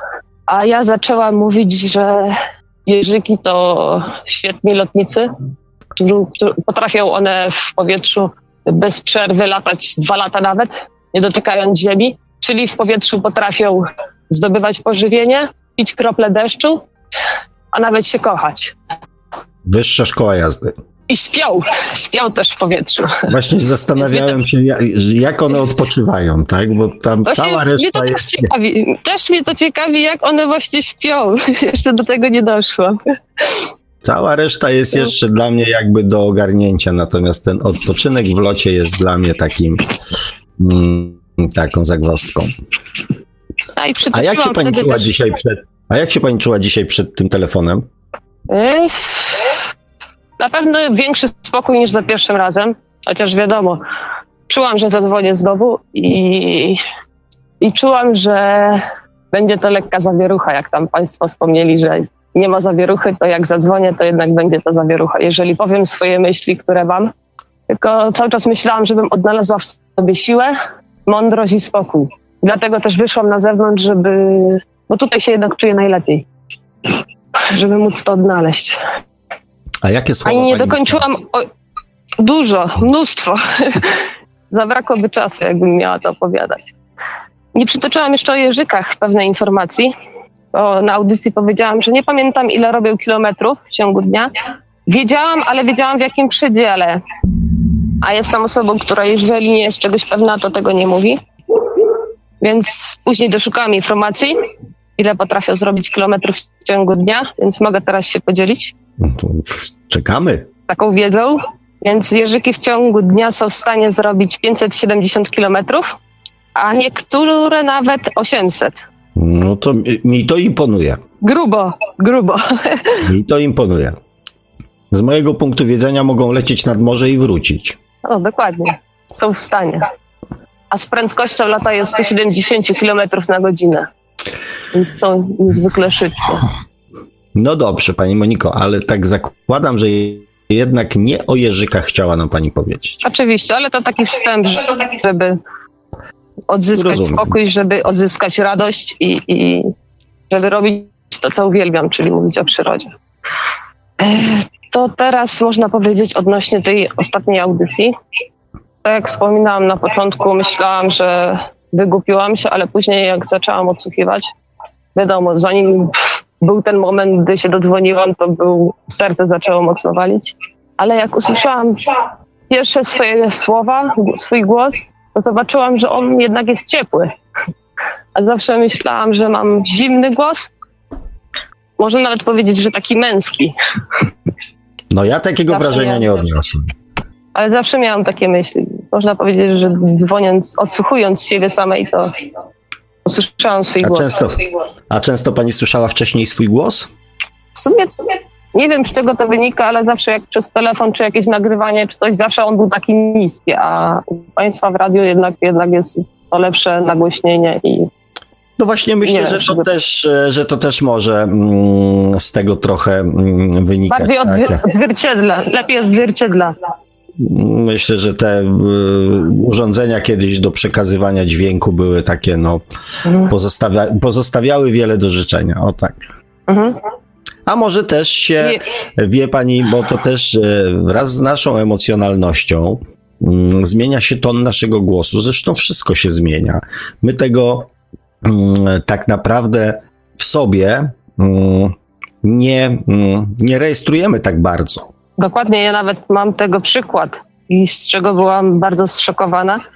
W sumie mi to Weronika powiedziała, że kiedyś miałam pewien telefon i ona była w szoku, że mój głos tak się nagle zmienił, że z melodyjnego głosu nagle aż była przerażona, że stał się taki obojętny i chłodny. No, ton głosu tak odzwierciedla. Tak, ton głosu odzwierciedla nasze emocje.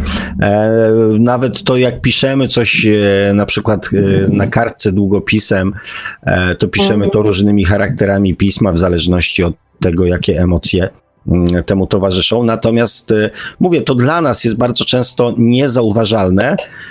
E, I później się tak dziwimy, tak, bo ktoś mówi, "Ty, ale co, co, co, co, co ci się stało? Nie? No nie, nie, wszystko jest w porządku, nie? Nie, no widzę, że coś, ale po czym to wnosisz? No, no jakaś jesteś inna, tak? Ludzie to odbierają. My sami w sobie, e, przy umiejętności ukrywania pewnych emocji przed światem, my tego, mm, my tego nie zauważamy. Więc warto słuchać jest ludzi, mm, bo mówię, my możemy tego nie zauważyć. Pięknie Państwo mnie zapowiedzieli w ostatniej audycji. Tak? Jak odsłuchiwałam, to pojawiłam się w momencie, gdy pan Kazimierz powiedział, że teraz zacznie mówić o prawdzie. Więc pomyślałam, że to. A czyli w trakcie nie wiedziałam, że wtedy się wbije, tylko miałam myśleć, że jak pan Kazimierz zakończy, to wtedy zadzwonię. Że się wbije w tą lukę, ale później jak wyjechałam, to zobaczyłam, że jest opóźnienie. Więc to wyglądało tak, że pan Kazimierz powiedział, że teraz zacznie mówić o prawdzie. A jak odsłuchiwałam, to był taki moment, że rozmawiali państwo ze sobą. Pan, pan Kazimierz wspomniał, że zastanawia się, czy już dzwonił. Ani słowa nie było o prawdzie. Trwało to, nie wiem, z minutę, nie wiem, jakie jest opóźnienie, ale później właśnie zadzwoniłam ja. Czyli nawet już nie muszę innych utwierdzać w tym, że jestem autentyczna, jestem prawdziwa, bo pan Kazimierz mnie ładnie bardzo zapowiedział. Nie przyszło mi takie skojarzenie do głowy, ale. ale A ja mam mnóstwo jakiego, skojarzeń. Z, z, jakiegoś powodu pani to przyszło do głowy, więc y, to jest też takie ciekawa, ciekawa informacja e, dla pani. W ogóle ta audycja była dziwna od samego początku. Mnóstwo było jakichś tam przerywników, coś zaku, jakichś różnych zakłóceń.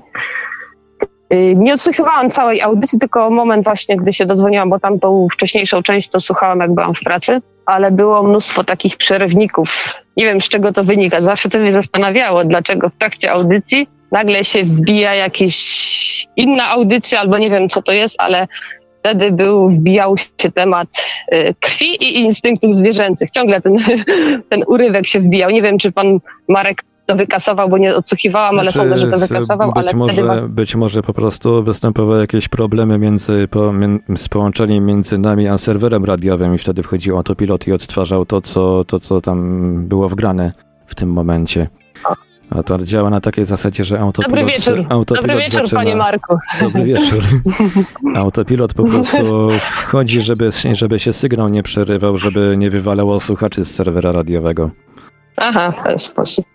Ale ja tutaj no i pan wszystkie, Marek też ja na samym wszystkie, wstępie... Wszystkie, mhm. wszystkie rozmowy zawsze, wszystko to, co się dzieje na antenie, zawsze tutaj e, nagrywam e, przed puszczeniem tego, że tak powiem, w eter, także ja mam kompletne w miarę nagrania i nie muszę Mhm. nawet kasować. Tamte, urywnik, tamte przerywniki pewnie są wykasowane. No ich, ich w ogóle nie ma, bo ja tutaj rozmowy nagrywam wszystkie, wszystko co się dzieje na antenie nagrywam bez tego podkładu dźwiękowego, dopiero potem mon- montuję audycję i, i wrzucam zapis. Aha, no to zaspokoił pan moją ciekawość. I na wstępie audycji pan Marek powiedział, że bardzo by chciał, żeby się ktoś odezwał, żeby przetestować pana nowe jakieś ustawienie, nie wiem, jakieś HD, coś tam było. Mhm. A na końcu pan właśnie też przytoczył, że e, zadzwoniłam i właśnie pani Monika przetestowała, czyli jakieś tam bez zakłóceń. Więc pan Marek też chyba potwierdził to, dlaczego się pojawiłam. No dobrze, pani Moniko, bo ja cały czas, e, że tak powiem, nie mogę się doczekać e, Już, już, bo się rozwodzę bardzo. tych e, nowych rzeczy, tak? No bo stare to Dokładnie. już jakby pamiętamy, uczestniczyliśmy w tym, słuchacze też, natomiast ja jestem ciekawy tych nowych rzeczy. Dobrze, już, już mówię. Słuchając tej audycji odniosłam wrażenie, że mogłam być nie do końca zrozumiana, to co chciałam przekazać. Mianowicie, że ja zaczęłam się uświadamiać, jak miałam 23 lata. To był dość szybki etap, gdy nagle zdjęłam te czarne okulary, nagle to szybko zaczęłam się uświadamiać, analizować. I zaczęło mi się to wszystko układać. Zrozumiałam, co z czego wynika, że to nie jest mój problem, ale w pewnym etapie swojego życia można powiedzieć, że się zawiesiłam i nie wiedziałam, co zrobić dalej. To były takie moje ostatnie trzy lata bodajże, gdzie- już nie wiedziałam, co mogę zrobić dalej, chociaż ostatnio też moje życie ułożyło się w taki cały logiczny ciąg, z czego wynikało właśnie moje wychowanie, po co było, moje wszystkie związki, też mam z nich ogromną mądrość i, i doświadczenie i wiem, że to wszystko było po coś i nie bez powodu moja dusza właśnie wymyśliła mi taką drogę, żeby właśnie zdobyć to doświadczenie i nieraz to były ekstremalne sytuacje, tak jak pan przytoczył, że w dzisiejszej audycji, że miał taki ekstremalny przypadek, który pewien tam znajomy zaburzał pana przestrzeń i, nie miał szacunku. I to też powoduje, że człowiek w końcu musi zareagować. Też mam taki przypadek w swoim życiu. Znaczy dla mnie to nie jest żaden ekstremalny przypadek. Nie?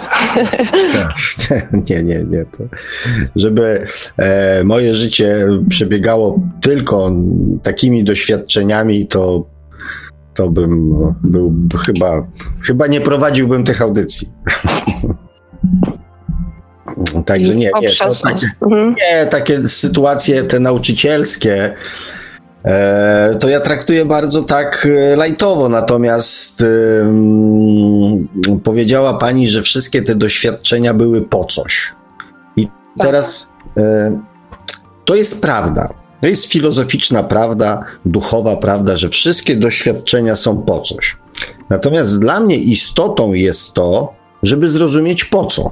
Może po mhm. coś, to jakby okej, okay, możemy na tym, na tym poprzestać, nie? Czyli przyjąć z pokorą, nawet, e, wie pani, przy odrobinie dobrych chęci, można przyjąć to z radością. Mało tego, znam ludzi, którzy mm, przyjmują to z wdzięcznością. Znaczy, oni tak mówią, że są wdzięczni życiu za to, że przeszli przez jakieś tam doświadczenia, nie? Tylko mm, moje pytanie jest, po co? Bo mhm. do momentu, dopóki nie wie pani po co to było, to dla mnie w dalszym ciągu te doświadczenia nie miały sensu. Znaczy, miały sens, natomiast ten sens nie został zrozumiany. Tylko, że ja już wiem. I to jest istotna informacja. Mhm. Jeżeli wie pani, jest pani już jakby w tym miejscu swojego życia, że wie pani, czemu te wszystkie doświadczenia miały służyć, czego miały pani nauczyć bądź oduczyć, no mhm. to jest pani, że tak powiem, e, no, no to już mamy 51% sukcesu. Tylko nie mogłam zrozumieć jednego. Dlaczego tak ciężko mi jest odnaleźć miłość samej sobie, zaakceptować, pomóc samej sobie? I po ostatniej audycji zaczęłam się jeszcze bardziej nad tym zastanawiać. To dotarło do mnie. Zawsze myślałam, że pomagam innym ludziom, dlatego że uciekam od siebie, ale to tak nie jest. Y, to chodzi o to, że pomagam innym ludziom, nie dlatego, że uciekam od siebie, tylko żeby odnaleźć swoją ścieżkę, bo w moim życiu jest tak, jeżeli właśnie pomagam innym ludziom, to nagle mi się otwiera ścieżka do samej siebie. I to jest taka ścieżka właśnie, która mi pomaga w życiu. Mnóstwo było takich sytuacji. Tak jakbym miała, moja dusza wymyśliła mi taką pokrętną drogę, że najpierw muszę komuś pomóc, żeby pomóc samej sobie. Dlatego wiem, że, że moje życie to można powiedzieć musi się opierać właśnie na pomocy innym, nawet na takiej pewnej misji, żeby pomóc innym ludziom. Ale tak to u mnie właśnie wygląda i dopiero wtedy odkrywam swoje ścieżki. Znaczy, ja powiem tak, jest jeden aspekt, nie wiem, czy ten pani bierze pod uwagę, e, ten, że nasze obecne życie jest najczęściej kontynuacją czegoś, e, co działo się wcześniej. E, to, to rzadko kiedy jest tak, że to doświadczenie jest całkowicie oderwane od naszych poprzednich wcieleń. Dokładnie, ma ogromne powiązanie. I mm, czasami, jeżeli potrzebuje Pani zrozumienia, e, dlaczego, no to, to, to są różne sposoby, różne techniki, żeby e, tą przyczynę sobie jakoś tam uzmysłowić, uświadomić, tak? Natomiast ja cały czas jestem za tym, że jeżeli już wie pani, po co były te doświadczenia, e, to mm, zastanawianie się, dlaczego były, jest już cofaniem się, e, jakby troszeczkę mm, e, cofaniem się.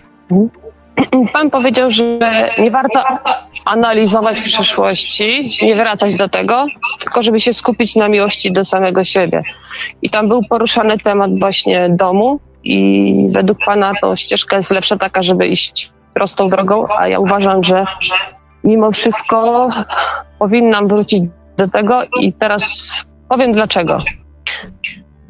Znaczy, powiem tak, nie, okej, okay, niech pani powie, dlaczego pani tak uważa, tak? Natomiast, y, mhm. żebyśmy też mieli jasność, że ja e, nie zamierzam pani przekonywać do swojej metody. Wcale nie uważam ją za. Ja, e, ale ja panu chcę pokazać inną tak? drogę. Ja Właśnie, dlatego chcę właśnie pokazać panu inną drogę, jaką uważam, że dla mnie jest słuszna. A cię, no Teraz właśnie, powiem, teraz ustalmy, dlaczego. ustalmy pani, Moniko, Mon- pani, pani Moniko jedną rzecz, tak? Chce mi pokazać pani inną drogę, która dla pani jest Tak. słuszna. Tak.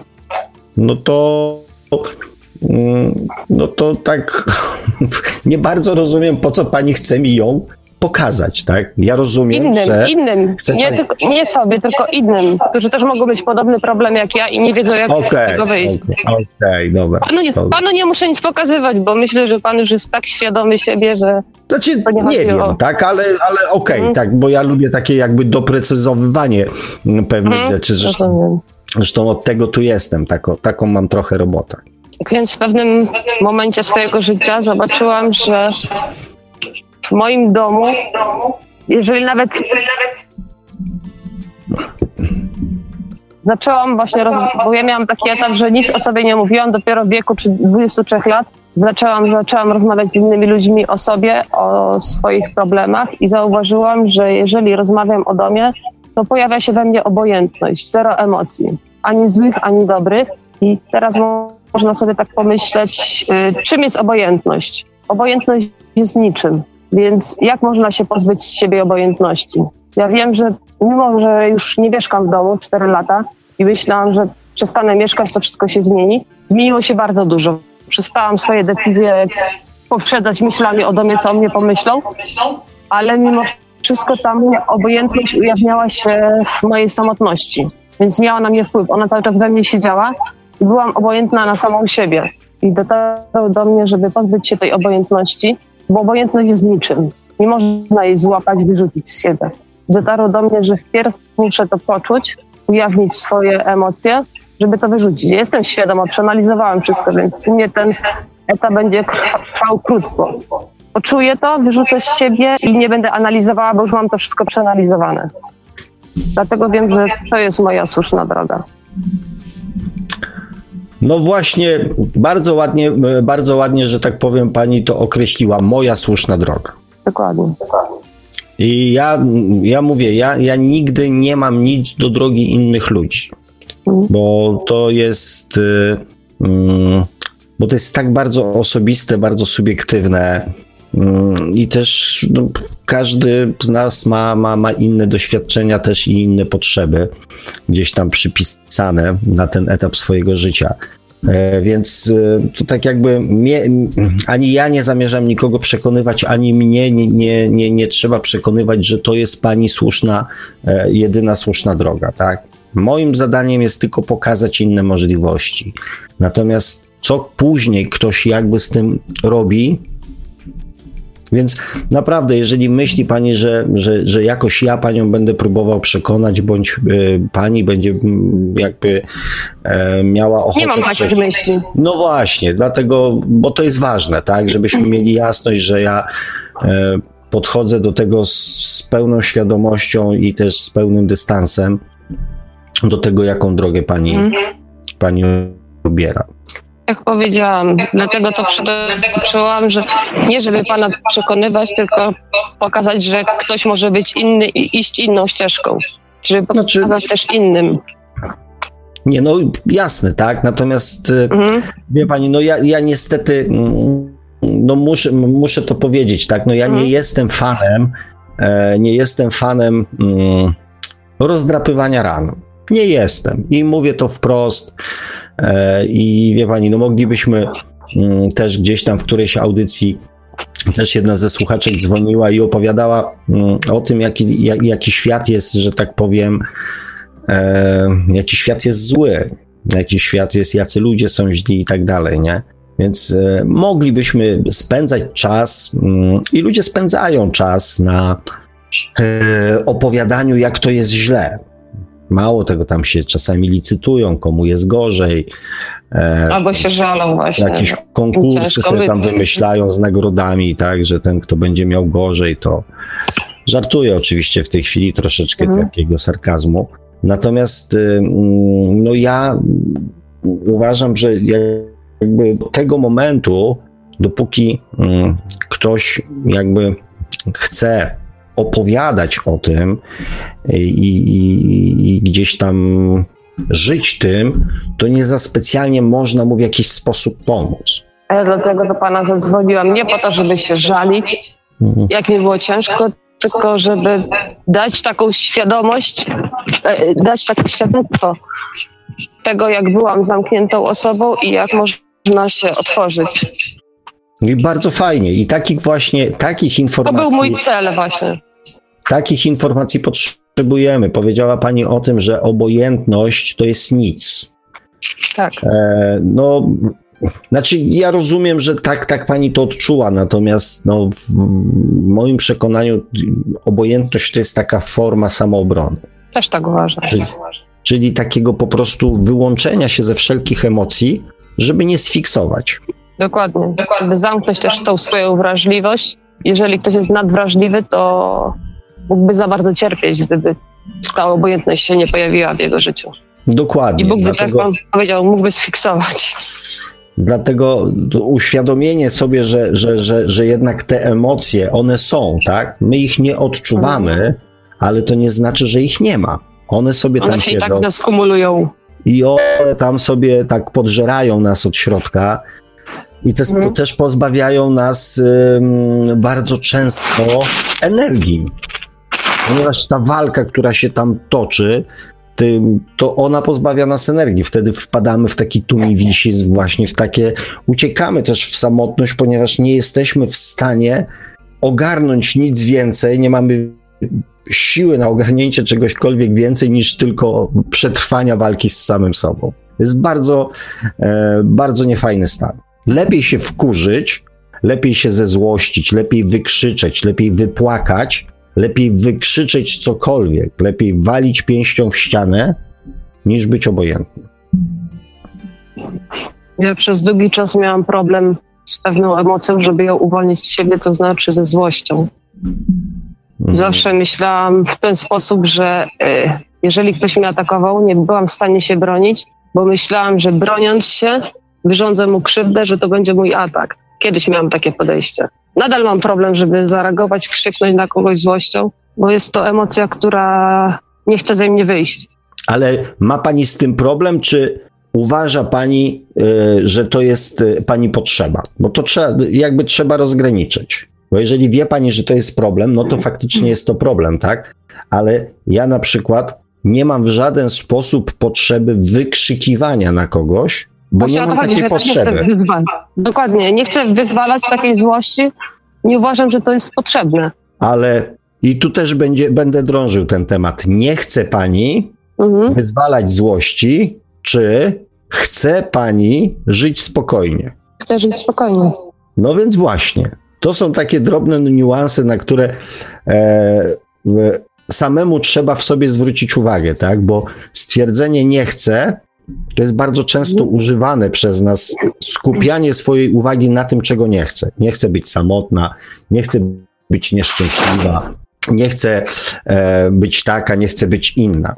I to nie jest dążenie do tego, czego się pragnie. To jest tylko mówienie o tym, skupianie swojej uwagi na tym, co mi w życiu przeszkadza. Ale to nie jest jeszcze dążenie do tego, żeby być tym, kim się chce. To jest tylko mówienie o tym, kim się nie chce być. Więc warto jest na to zwrócić uwagę. Ja w takich właśnie drobnych słówkach, takich drobnych zwrocikach rzucanych, takich mm, mimowolnie też jestem, jakby widzę, mm, widzę człowieka, tak? I to, z czym aktualnie się boryka. Bo to, co powiedziałem, nie chcę wyrzucać z siebie złości, to nie znaczy, że chcę być spokojnym człowiekiem. Pan jeszcze powiedział słowa podczas tej audycji, że od dawien dawna pan mówi i do ludzi nie dociera. A można powiedzieć, że pierwsze pana słowa, jak zaczęłam słuchać audycji, bo słucham od czterech audycji bodajże. Nie słuchałam wcześniejszych, nie mam żadnej teorii. Pan dzisiaj wspomniał, że tam jest teoria, y, horoskopy. Nie mam żadnej teorii. Gdzie mnóstwo, Tylko mam 120, praktykę. audy- 120 audycji, to wie pani, trochę Właśnie się wiem, nagadały. uświadomiłam się, że jest mnóstwo audycji, do których fajnie byłoby wrócić, ale z drugiej strony sobie pomyślałam, że nawet dobrze, że y, stosuję to w praktyce, a później wrócę do teorii, bo sobie nie dorabiam różnych tam teorii, nie, nie dostrzegam ich, tylko ja ich doświadczam. Szedłem tą samą drogą, po, polecam. Wtedy, człowiek nie jest ograniczony przez teorię, tylko sam tego doświadcza. To jest bardzo ciekawe, bo, bo można wtedy jeszcze więcej uzyskać. Znaczy, wtedy ma pani y, pewność, że to, co płynie, to płynie z Mhm. pani, a nie jakby z wiedzy, którą pani posiada. To jest. Ja, Nie doszukuję się tego, tylko mhm, Tak, doświadczam. tak, tak. To, to wtedy ma pani pewność, że to jest pani, tak? A nie gdzieś wyczytane, Mhm. wysłyszane, zapodane i tak dalej. Tak, także tu wielki szacun, bo to jest trudna droga. Mm, To jest trudniejsza droga, ale. e, Ale, ale moim zdaniem przynosząca lepsze efekty i bardziej długotrwałe. To może się dowiem, po co pani przez to wszystko przechodziła. Ja może opiszę pewne zdarzenie z zeszłego roku, które dobrze obrazuje moją osobę. Taka moja wizytówka. Yy, W zeszłym roku, będąc w pracy, w pewnym momencie pracowałam, czyli wykorzystywałam swoje, swo- swoją spostrzegawczość i swoje przeczucie, wyłapując błędy. Jednak było to dla mnie zbyt mało, bo jednak mam takie podejście, że lubię właśnie coś analizować i, i włączać te swoje myślenie, a w swojej pracy nie mogę tego zrobić. I zrobiłam coś zupełnie innego, czyli e, zajęłam się nie swoją pracą, tylko e, kolega miał zszywacz, który mu się popsuł. Nie mógł go naprawić. Wzięłam, otworzyłam, zobaczyłam te różne elementy, też nie mogłam może wbrew pozorom zszywać jest bardzo skomplikowany. I dopiero później znalazłam drugi zszywacz taki sam, zobaczyłam jak wygląda, złożyłam go, co nie było też łatwe. Na końcu się okazało, że już gdy go złożyłam, to on nie miał takiego bolca, więc ta górna część i tak by wypadała i nie, nie można byłoby nim zszywać. I wymyśliłam, że można włożyć taki drucik. Znalazłam takie dwa różne druciki, wygięłam, włożyłam ten nit. Następ, jestem osobą właśnie e, niezwykle cierpliwą, upartą i jak już wejdę na jakąś ścieżkę, nie wyznaczam sobie celów, ale jak już te cele przyjdą do mnie, to zawsze właśnie dążę do tego, żeby, żeby dojść do samego końca i osiągnąć swój cel. I naprawiłam, co się później okazało, jak spróbowałam zszyć, nie zszywał, więc dla, zaczęłam dochodzić, dlaczego nie zszywa. I okazało się, że musiałam odgi- odgiąć blaszkę, dopiero wtedy zszył. I naprawiłam ten zszywacz, który później jeszcze chwilę służył. Nie dość, że go naprawiłam, to jeszcze w dodatku odkryłam jego dodatkowe funkcje. Mianowicie, mało chyba kto wie, ja też tego nie byłam świadoma, ale zszywacz potrafi w normalny sposób zszywać, a także y, można zrobić tak, że zszywki będą y, na zewnątrz i wtedy to zszycie będzie łatwe do, y, do rozłożenia. Nie wiem, czy to łatwo zobrazować. Normalnie zszywki są takie, że do środka wchodzą, a można właśnie przystawić tak zszywacz, żeby te zszywki łapały na zewnątrz i wtedy jest łatwo rozdzielić kartki. Wtedy te kartki się nie rozrywają. To wystarczy taką blaszkę, która jest przystawić, obkręcić i wówczas też zszywki y, w, w drugą stronę się wyginają. Nawet w tym tygodniu pomyślałam sobie, że powiem właśnie o, o tym zdarzeniu. I jeszcze do, odkryłam dzięki temu, w internecie znalazłam dodatkową jeszcze funkcję, o której nie byłam świadoma. To znaczy u podstawy zszywacza yy, jest taka komora, gdzie można otworzyć i włożyć tam zszywki do przechowywania, żeby nie zginęły. Że można ten zszywacz właśnie od spodu otworzyć. Więc to też jest, akurat to odkryłam w tym tygodniu, a tamte i pierwszą funkcję zszywacza, o której mało kto wie, odkryłam w zeszłym roku. Pop- Poprzez naprawianie, poprzez pomoc komuś odkryłam właśnie coś nowego, nową funkcję zszywacza. Niby takie proste urządzenie, mało, wie, mało osób wie, jak zna tylko jeden cel, że zszywa na stałe praktycznie, że później ciężko rozdzielić, ale można też właśnie odkryć dodatkowe funkcje, których człowiek nie jest świadomy. I rozumiem, że mm, to ma jakieś przełożenie e, na to, co zamierza pani dalej robić. Tak, ma. Ciągle odkrywam coś nowego. Nie mam w sobie teorii, tak jak wspominałam, ale można powiedzieć, że życie, świat samo mi wskazuje ścieżki. Ostatnio odkryłam coś bardzo dziwnego. To znaczy, zobaczyłam, że świat tak jakby jest lustrem do mnie, że odbija się w sztuce To są takie odbicia lustrzane dosłownie. Moje życie w muzyce, w, w teledyskach, do, dokładnie te same zdjęcia, w filmach. Też mam nieraz takie silne przeczucia w różnych sytuacjach w życiu, albo nieraz miałam, od dawna to wiedziałam, mam coś takiego, że mówię jakieś słowa, a nagle gdzieś, e, załóżmy w telewizji, w radiu, słyszę dokładnie to samo słowo i zawsze mi się włącza takie czerwone światełko, że wyłapuję coś takiego. Może wiele osób tak ma, nie wiem, ale mi nieraz się to ujawnia. Tak jakby to było takie echo, że świat jest takim odbiciem, takim echem. Albo w naturze. Nieraz to też, czy w chmurach, ale to takie dokładne odzwierciedlenie. Nie tak, że sobie coś wymyślam. Jak pani myśli, co to znaczy? Że mam taką pewną więź z naturą, ze światem i też ostatnio doszłam do wniosku, że mogę być też takim lustrem do ludzi, że nieraz mam, y, od razu wyczuwam właśnie ludzi i spotkam taką wartościową, dobrą osobę, to od razu łapię z nią świetny kontakt, a gdy jest to osoba, nie ujawnię tych swoich negatywnych emocji, ale od razu też to wyczuwam i można powiedzieć, że też mogę być takim lustrem w stosunku do innych ludzi, gdzie pokazuję ich obraz samych siebie i dlatego też nie mogę nawiązać z nimi takich relacji. Nie wiem, czy w ogóle jest taka teoria. Ja doszłam do takich wniosków, więc tak jak mówię, ja nie mam żadnej teorii praktycznie. Ja do teorii dochodzę w trakcie tego, czego doświadczam, zaczynam się zastanawiać, dlaczego tak jest, i dopiero później dochodzę do, do różnych wniosków, do różnych teorii. Może powiem taką sytuację z wczoraj. Wczoraj w moim życiu to był najpiękniejszy dzień, jakiego doświadczyłam, i spełnił się mój sen, moje marzenie. O, super. Śniło mi się, że idę ścieżką, na której jest mnóstwo białych dłoni, takich ogromnych białych dłoni. I w pewnym momencie, gdy stałam na jednej dłoni, o mało bym nie wpadła do rzeki. I później y, wiem, że na końcu tej ścieżki było coś, coś pięknego. Nie wiem, jak to nazwać, czy wodospad, czy już nie pamiętam dokładnie tego, ale wiedziałam, że bardzo chcę iść w tamtym kierunku. I następnie wróciłam się i szłam w tamtym kierunku swoim bliźniaczym płomieniem, o którym ani słowa jeszcze nie wspomniałam. Jest to mężczyzna, bo o Weronice wspomniałam, ale też odnalazłam swój bliźniaczy płomień, który w danej chwili jest daleko, fizycznie też, ale nie bez powodu jest daleko, bo wiem, że wpierw musimy sobie poradzić z własnymi problemami.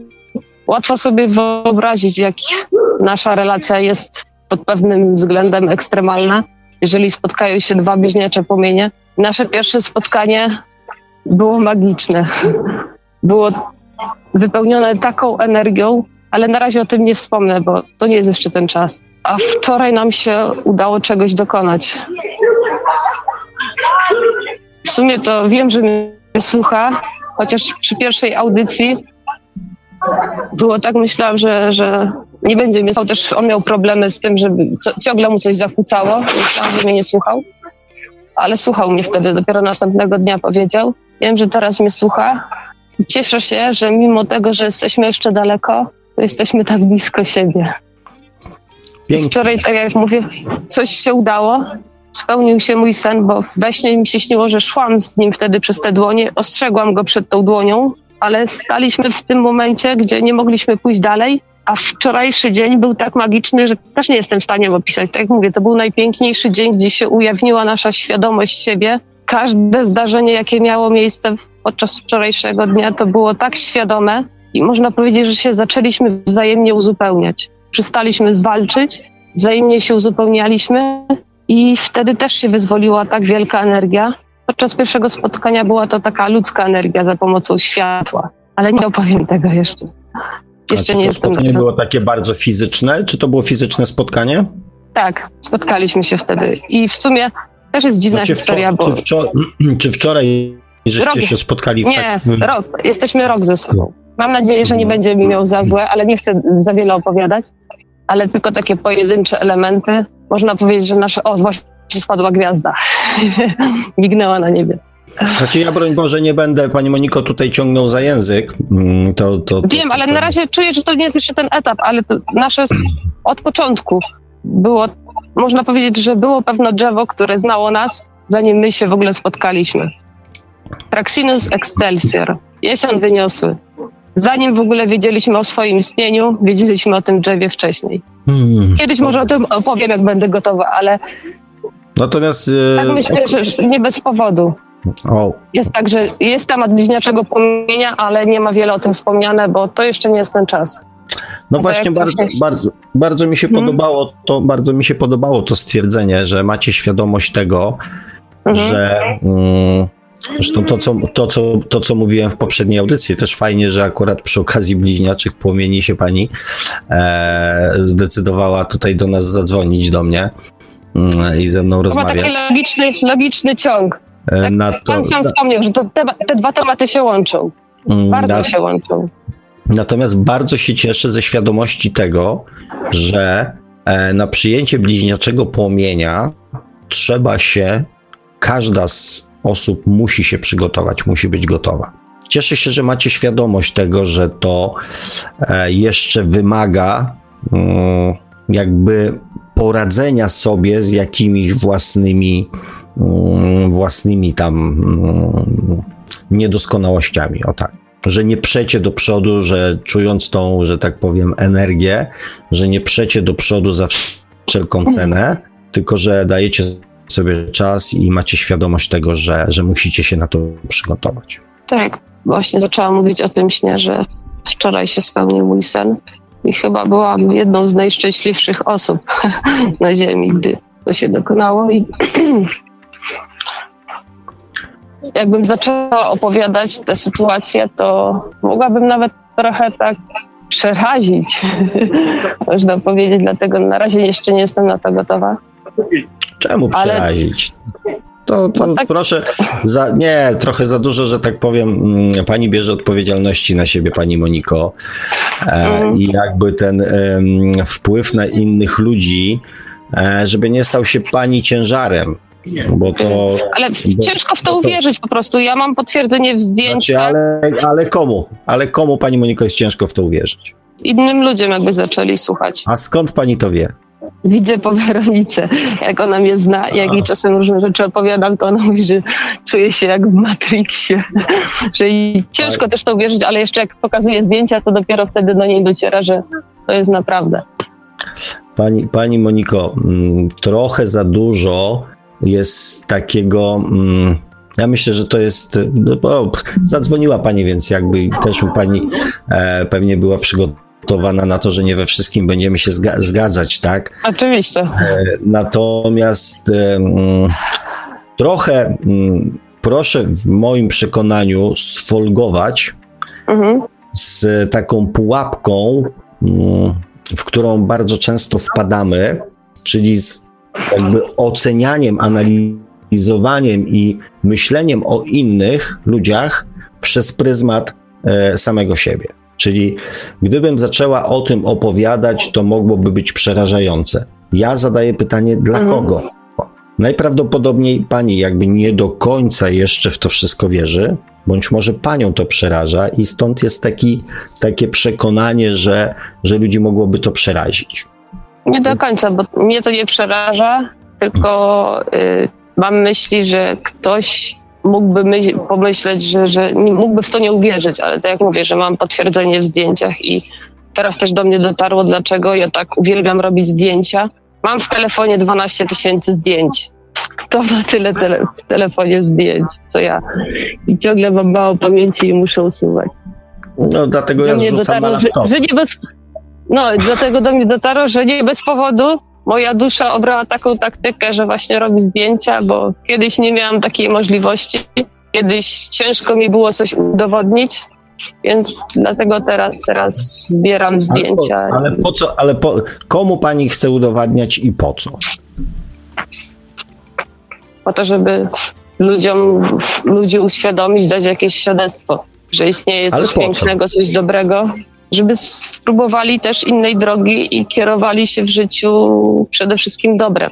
Ale Dla mnie to jest czemu pani- najsłuszniejsza droga. E, znaczy, ja powiem tak, mm, ponieważ podobnymi rzeczami się zajmujemy, jak widzę, Mhm. mm, to mm, przekonywanie innych to jest wkraczanie troszeczkę w ich przestrzeń. Nie do końca przekonywanie. Wskazywanie innej drogi. Mm, Pokazanie innej drogi to nie jest przekonywanie. ale Tylko pokazać swoją, wskazywanie innej drogi. na swoim przykładzie. To nie jest Mhm. mówienie, idź tą drogą, tylko pokazać na swoim przykładzie, jak ja idę, w jakim kierunku i ktoś Mhm. dostrzeże, że, że ta droga może być właśnie lepsza. Okej, nie, Dostrzeże, okej, że- tu, tu intencję Mhm. rozumiem, tak? Natomiast Mhm.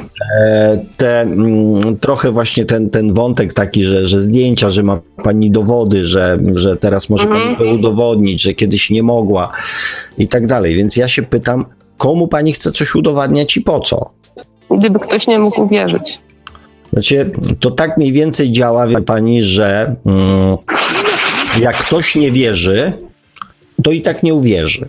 A jak ktoś wierzy, to najczęściej nie potrzebuje jakby za mocnych dowodów. Wie pani, ja Mhm. miałem w zeszłym roku sytuację e, z takim dość e, nietypowym dzieckiem, e, które robiło różne dziwne rzeczy i faktycznie, jeżeli patrzeć na to w kategoriach przypadku, to był to w moim życiu pierwszy udokumentowany mm, przypadek na telepatię dziecka. Mhm. Jest ten e, filmik też gdzieś, gdzieś jest z pewnością dostępny. Natomiast sedno tego było takie, że e, tych filmików było kilka nagranych z tym chłopcem, jak on na przykład z zasłoniętymi oczami e, układał klocki w kolorach. Kolorami. No, cztery kolory i on z zasłoniętymi oczami układał te klocki. Tam tych filmików było kilka. I jak ten mechanizm mniej więcej wygląda? Ci, którzy wierzą w dzieci indygo, w dzieci kryształowe, w jakieś umiejętności, w to, że dzieci do któregoś roku życia mają jakby zupełnie inne umiejętności, które później są wypierane, dla nich to było oczywiste. I fajnie, że ktoś po, nagrał własne dziecko i ten film udostępnił. Natomiast ci, którzy jakby negowali to, to zawsze znajdowali jakiś pretekst, że, że to jest niemożliwe. Więc e, jakby bardziej w kategoriach tego takiego mm, uprzedzenia pani, że e, ci, którzy poszukują odpowiedzi, to jeżeli dostaną jedno zdanie, na przykład, że ma pani bliźniaczego płomienia wokół siebie i już, to im wystarczy. Ci, którzy nie wierzą w bliźniacze płomienie, to i tak nie uwierzą.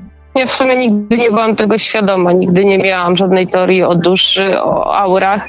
W sumie nadal nie do końca mam i, jak mówię, dopiero tego doświadczam. Na moim pierwszym spotkaniu właśnie z moim bliźniaczym płomieniem, w pewnym momencie jak się znaleźliśmy w jednym miejscu, które jest dla nas bardzo sentymentalne, bo spędziliśmy tam cały wieczór praktycznie pod wierzbą płaczącą. Ale w pewnym momencie, jak tam wchodziliśmy, to nagle poczułam takie ciary na czubku głowy.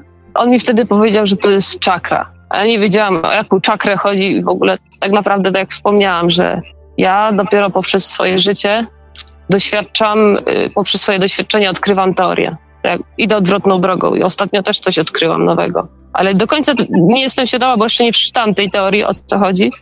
Ale w moim życiu ostatnio bardzo często zaczęłam zauważać kolor fioletowy. I wczoraj było tak mnóstwo tego fioletu, ciężko sobie nawet to wyobrazić. Nawet takim uwieńczeniem tego wszystkiego była wczorajsza burza. Czekaliśmy na nią cały rok. Nieraz mówiliśmy, oboje kochamy burzę. Nieraz zastanawialiśmy się, kiedy ta burza przyjdzie. Wczoraj się pojawiło na koniec tego dnia takie uwieńczenie. To była właśnie taka energia z natury, na pierwszym spotkaniu była taka energia ludzka w postaci światła, w postaci lamp. I dokończę tylko ten sen o przejściu, bo był taki moment właśnie podczas wczorajszego dnia. Pojawiła się dwójka dzieci, dwie dziewczynki. One sobie przechodziły przez takie lustrzane żebra, jakby to można powiedzieć. Jest taki, taki można, nie będę opisywać dokładnie, ale jest taki posąg jakby, który ma takie lustrzane żebra i jest tam taka szpara i one sobie przechodziły. I w pewnym momencie mój bliźniak próbował przejść, nie dał rady. Zaczęłam ja próbować, też nie dałam rady. W pewnym momencie yy, zaklinowałam, a czy nie zaklinowałam się, ale nie mogłam przejść dalej. I pomyślałam, że spróbuję. I te dzieci tak przechodziły sobie. I one mówiły, że dadzą radę. Mówiłam, że jak, jak, jak, jakie szczęście mają dzieci, że potrafią przejść na drugą stronę. W pewnym momencie poszłam w inną drogę i udało mi się przejść na drugą stronę. Choć nie było to łatwe. I jak w wielkim szoku byłam, że też mojemu bliźniakowi się udało, ale też przeszedł z bólem, bo aż jak wyszedł, aż klatkę piersiową czuł. Przeszedł na drugą stronę i nagle do mnie dotarło, że mój sen się spełnił. I ten cały dzień był tak magiczny. Kiedyś go może opowiem, ale przyjdzie na to czas. Pojawiła się wtedy muzyka y, now, y, słowa, bo wtedy tam też leciała, y, była muzyka jazz. W tym miejscu, gdzie byliśmy, to były trzy różne muzyki. Był jazz, był, było techno, było disco polo w jednym miejscu. I przeszłam na drugą stronę i zaczęłam rozmawiać z tymi dwoma dziewczynkami. Jedna miała y, naszyjnik, fioletowe takie korale i powiedziałam, że bardzo ładne ma te korale. Ona powiedziała, że to jest od mamy i powiedziała, zaczęła mówić, że one są jakieś pobrudzone, że coś jej się wysmarowało, że lodem je wysmarowała. A stała druga dziewczynka obok i miała wisiorek właśnie z takimi białymi koralami. Jak zaczęłam rozmawiać z, z tą, co miała fioletowe, to ona powiedziała, a ja? I zobaczyłam, że ma biały wisiorek, białe korale. Jakieś kamyczki, nie korale, tylko kamyczki. I ja tej pierwszej powiedziałam, że ma ładne szmaragdy. A ona mi powiedziała, to nie są szmaragdy. I potem sobie pomyślałam, sprawdziłam w internecie, szmaragdy są przecież zielone. Więc nawet takie dziecko mi powiedziało, że to nie są szmaragdy, a ja nie mam wiedzy na temat kamieni. Mam wiedzę na temat jednego kamienia, który mój bliźniak dał mi na pierwszym spotkaniu, tygrysie oko. A ja na pierwszym spotkaniu dałam mu piórko. Najpiękniejsze piórko, jakie znam, lazurowe piórko. Nikt o nim nie wie, bo to nie ma w teorii nawet go, ale zawsze chciałam mieć to piórko, to jest piórko sójki. Ptaku, ptak, który potrafi naśladować głosy, różne głosy innych ptaków, alarmów, kota i podarowałam mu to piórko na pierwszym spotkaniu. Dlatego mówię, że nasze spotkanie od samego początku było czymś niezwykłym, ale kiedyś może po prostu opowiem więcej. Jeżeli przyjdzie taki czas. Na razie znaczy, wiem, że to jeszcze nie znaczy, ja, ja, ja, bym, ja bym Pani Moniko pewnością chciał usłyszeć tą historię taką jakby kompletną, tak? Bo mhm, dokładnie. Na razie to tak tylko pobieżnie, e, że coś takiego jest, ale, ale bo ja, ja nie wiem, e, w którym momencie kończy się sen, w którym momencie zaczyna się rzeczywistość, e, w którym momencie coś się wydarzyło wczoraj, a w którym momencie coś się wydarzyło wcześniej. Więc ja w ogóle się nie odniosę do tego, E, bo, bo tu jest trochę. Mm, ja nie do końca tę historię rozumiem, powiem tak. Uczciwie powiem. Szłam, rozumiem. Śnie szłam po tych e, dłoniach białych, a e, wczoraj był moment, gdy przeszliśmy przez te lustrzane żebra, to było w rzeczywistości. I te dzieci też były w rzeczywistości? Tak, tak, były w rzeczywistości. Okej, okay. no właśnie. Tak jak mówię, że wczoraj było dużo koloru fioletowego i, i te dzieci były w rzeczywistości. Dlatego też tak porównałam to do swojego snu. Hmm. I dlatego mówię, że nasz wczorajszy dzień to była taka świadomość wszystkiego, co się dzieje dookoła, że to było jak coś nierzeczywistego. Dlatego powiedziałam, że niektórym osobom ciężko będzie w to uwierzyć i po to powiedziałam, że mimo wszystko mam te zdjęcia. Też pojawił się piękny wierszyk. Pojawił się tylko autor i tytuł tego wiersza. I mnie zastanowiło, dlaczego się pojawił. To już było później. Jak otworzyłam, zaczęłam czytać ten wiersz, aż mi się głos łamał. To była taka kwintesencja też nas. Mojemu bliźniakowi też się aż zaczął łamać głos, bo wtedy było mnóstwo, mnóstwo zdjęć, mnóstwo znaków na murach. I tak jak mówię, mam, mam zdjęcia i też po to, żeby właśnie pokazać, że to, co było niezwykłe, to wydarzyło się w rzeczywistości. Nawet samochód zaparkował naprzeciwko fioletowego samochodu, ale to później dostrzegliśmy, pod wierzbą płaczącą. Tam był pod wierzbą płaczącą fioletowy samochód i on zaparkował naprzeciwko tego samochodu. A co dla pani znaczy ten fioletowy kolor? No właśnie zaczęłam się zastanawiać, co on znaczy, bo gdy zadzwoniłam tydzień temu Ja wspominałam, że chodzę na tą psychoterapię, 10 spotkań. Ona bardzo już potrafiła otworzyć mnie na samą siebie i wtedy zauważyłam, że na tym moim dziesiątym spotkaniu pojawił się kolor fioletowy. To znaczy, yy, po pierwszym spotkaniu napisałam sobie cele terapeutyczne, napisałam tam trzy cele w domu, napisałam je ołówkiem, bo nie byłam ich pewna, nie wiedziałam, czy to mają być w tym miejscu te trzy cele, napisałam, nie, dwa, przepraszam, dwa cele napisałam wtedy. I na tym dziesiątym spotkaniu mój psychoterapeuta skserował w ogóle tą, tą mój kwestionariusz i na dziesiątym spotkaniu zapytał mnie, czy mogłabym yy, napisać wyraźniej te cele, bo napisałam je ołówkiem, on skserował to i tam nic nie było widoczne. I dał mi cały zestaw flamastrów w różnych kolorach i wyjąłam kolor fioletowy. Nie wiedząc czemu, nie zastanawiając się. Dopiero później, gdy w pracy też dominował kolor fioletowy, tak się zastanowiłam, dlaczego w ogóle na tej terapii wyjąłem ten kolor fioletowy i wpisałam sobie w internecie kolor fioletowy dusza, czy tam aura i wyskoczyła mi ciekawa informacja, o której pan na pewno wie, a ja tego nie wiedziałam. Nigdy nie lubiłam koloru fioletowego, jakoś był dla mnie zwykłym kolorem. Zielony, zawsze zielony lubiłam, ale nie kolor fioletowy. Kolor fioletowy jest symbol, symbolem, symbolem czakry korony. Aha. E, więc... I na tym spotkaniu też, też, też miałam ciary na czubku głowy w momencie, gdy przeszłam, przeszliśmy przez te, przez te lustrzane żebra. Ale żeby było wiadomo o co chodzi, to we Wrocławiu jest takie miejsce właśnie z tymi srebrnymi lustrzanymi żebrami. Na Wyspie Słodowej, już powiem. Okej, okay, okej, okay. byłem we Wrocławiu, ale w tamto miejsce mnie nie, e, mnie, mnie nie zagnało. Dobrze, Pani Moniko. Mm, mhm. Mm, znaczy, ja mam całe mnóstwo różnych emocji związanych z tą rozmową, natomiast e, najbardziej mnie interesuje tak naprawdę, co dalej. Co dalej? Tak, bo e, powiem tak, e, tutaj jest taka symbolika wielkiego otwarcia, mhm. pani otwarcia. Tak. E, podwiana bardzo mocną, że tak powiem, niepewnością i brakiem wiary w to, e, takim niedowierzaniem. E, I pani ma ile lat?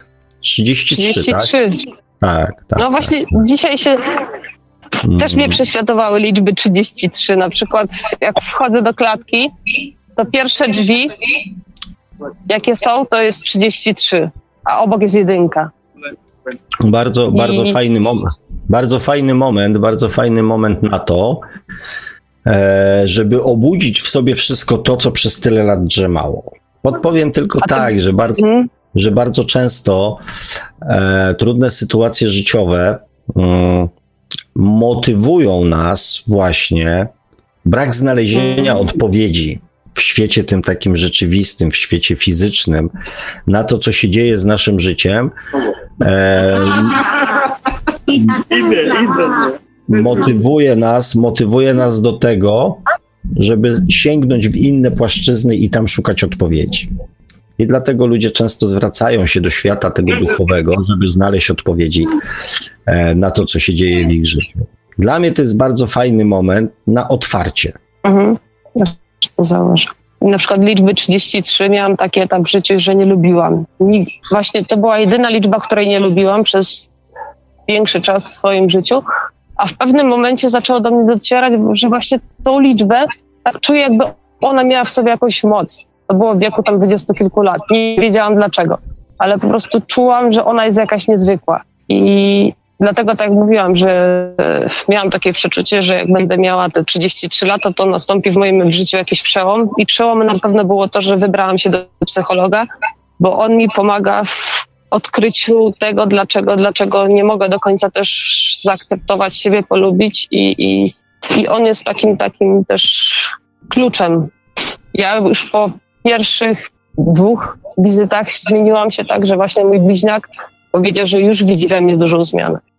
I w sumie też ciekawa historia, bo e, jak, jak jedna idea psychoterapii, to było dwie, trzy wizyty wcześniej, że pojawiła się też dwójka dzieci, chłopak i dziewczyna, dziewczy, chłop, chłopczyk i dziewczynka. przed moją wizytą, yy, tam podeszli do niego i zapytali się mojego psychoterapeuty, czy yy, mógłby im dać piłkę, bo im wpadła na jego taras i przyniósł im tą piłkę i się zapytał, czy kto wygrywa.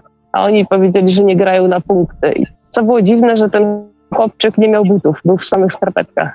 A, ale oni chyba mieszkali, nie wiem, zaczęłam się zastanawiać, dlaczego on nie ma butów. I możliwe, że oni mieszkali gdzieś obok, a na przykład na wczorajszym spotkaniu to widzieliśmy dwie osoby bez butów. Jedna osoba jechała dziewczyna na rowerze bez butów i też jedna dziewczyna nie miała butów, jak byliśmy w pewnej restauracji. I w ogóle ludzie, każdy przechodzień, ale to powiem o tym wierszu, bo to też jest uzupełnieniem tego wszystkiego, ale to kiedyś. Dobrze, Na razie Moniko, to jest ja... takie chaotyczne, tak, też tak, wiele no, nie mówię. akurat, tu się też z panią całkowicie zgadzam, natomiast, e, że tak, że jest to w jakiejś tam części chaotyczne, myślę, że to też wynika z pani Nie. emocji, e, z tym z, Ale też, że nie do końca wszystko mówię.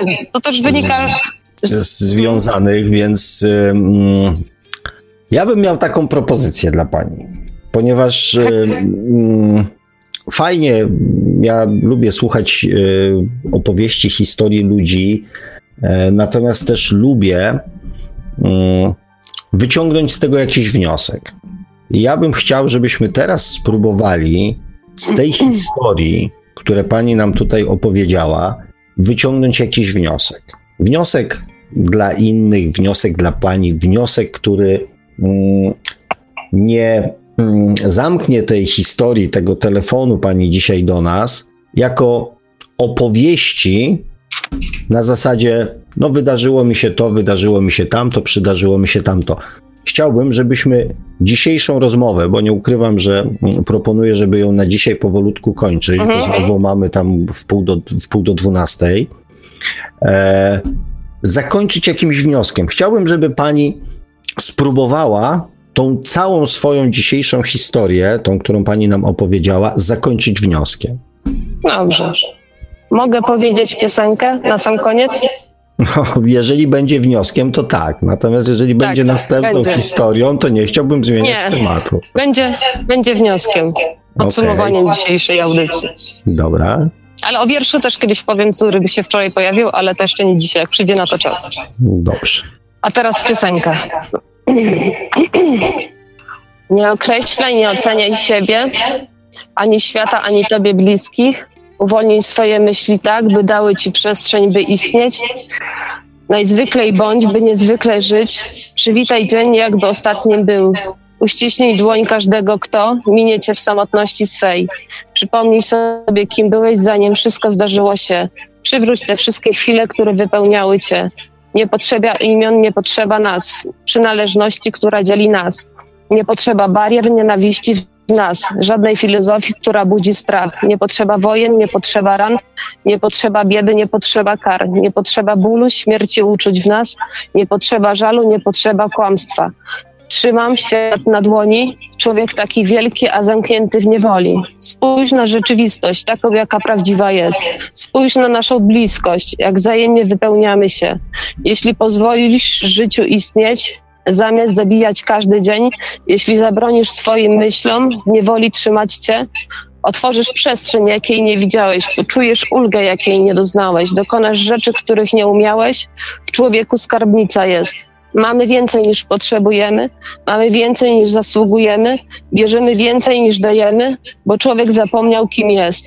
Przyszedł czas na wiedzę, przypomnienie prawd, przywrócenie człowieczeństwa w nas, ujarzmienie ego, by zaistniało. Ja, przywołanie pierwotnego obrazu w nas, przywrócenie światła, przywrócenie barw, przywrócenie darów od początków danych nam, przywrócenie słowa, odwrócenie kart, przywrócenie świadomości, kim jest każdy z nas. Przyszedł czas na wiedzę, przypomnienie prawd, przywrócenie człowieczeństwa w nas, ujarzmienie ego, by zaistniało ja, przywołanie pierwotnego obrazu w nas, przywrócenie światła, przywrócenie barw, przywrócenie darów od początków danych nam, przywrócenie słowa, odwrócenie kart, przywrócenie świadomości, kim jest każdy z nas. Wow, To jest moje zakończenie. świetne. Świetne, naprawdę świetne. Może tylko powiem jeszcze, co się w tym tygodniu działo, to znaczy powiem słowa, które wpłynęły z zewnątrz, ze świata. i przytoczę kilka zdań, które były w tym barkach. W pierwszy dzień, kiedy jak była ta audycja, miałam tym barka e, razem podbijemy świat.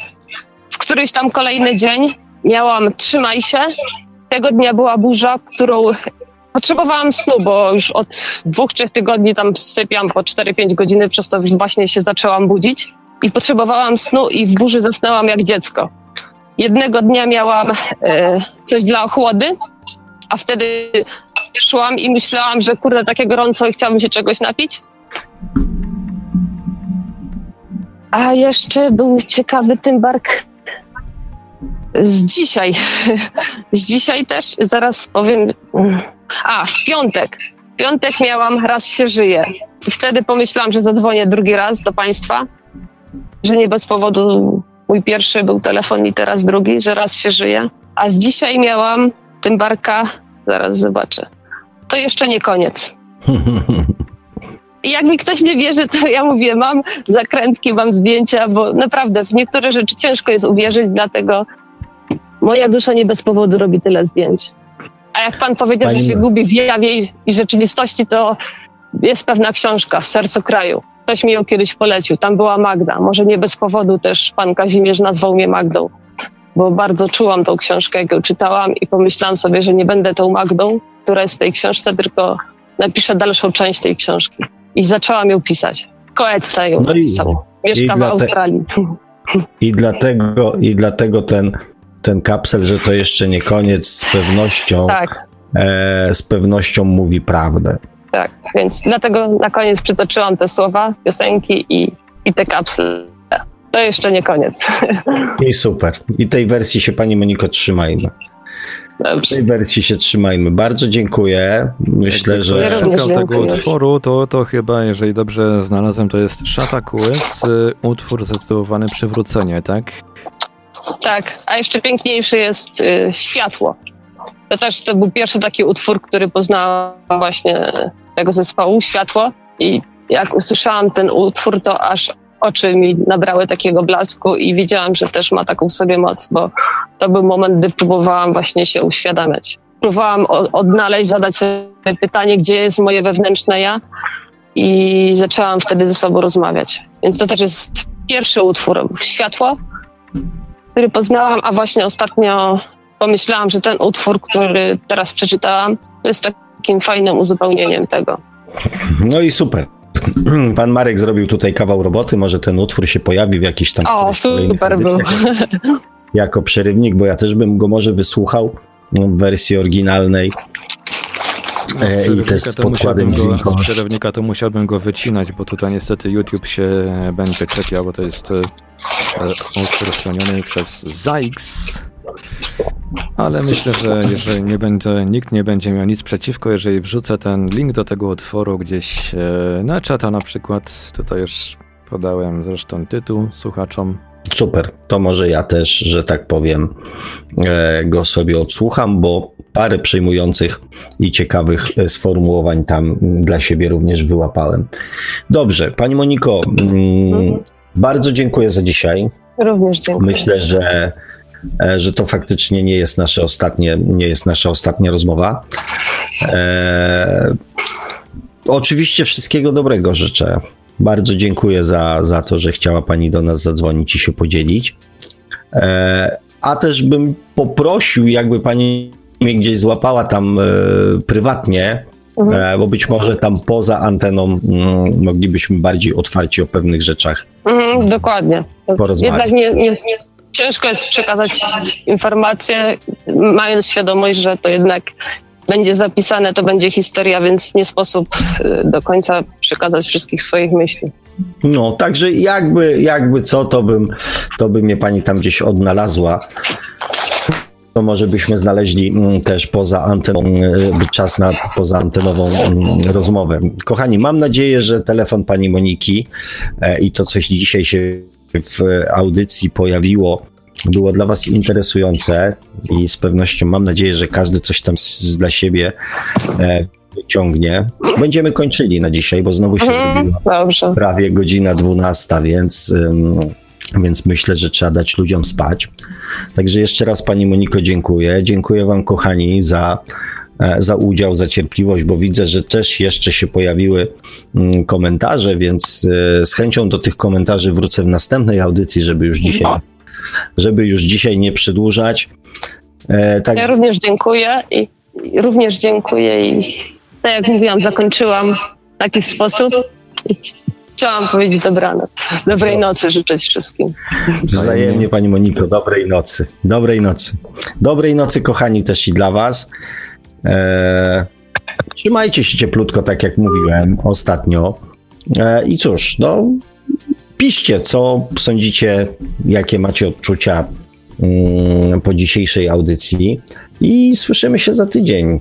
Mam nadzieję, że w komplecie i w dobrych nastrojach, e, czego mm, sobie i Wam, kochani, na najbliższy mm, tydzień. Z całego serca życzę, dziękując za dzisiaj i jeszcze raz życząc dobrej nocy. To mówił przed chwilą do Państwa gospodarz audycji Świat oczami duszy, pan Sławek Bączkowski. E, tu widzę jakieś...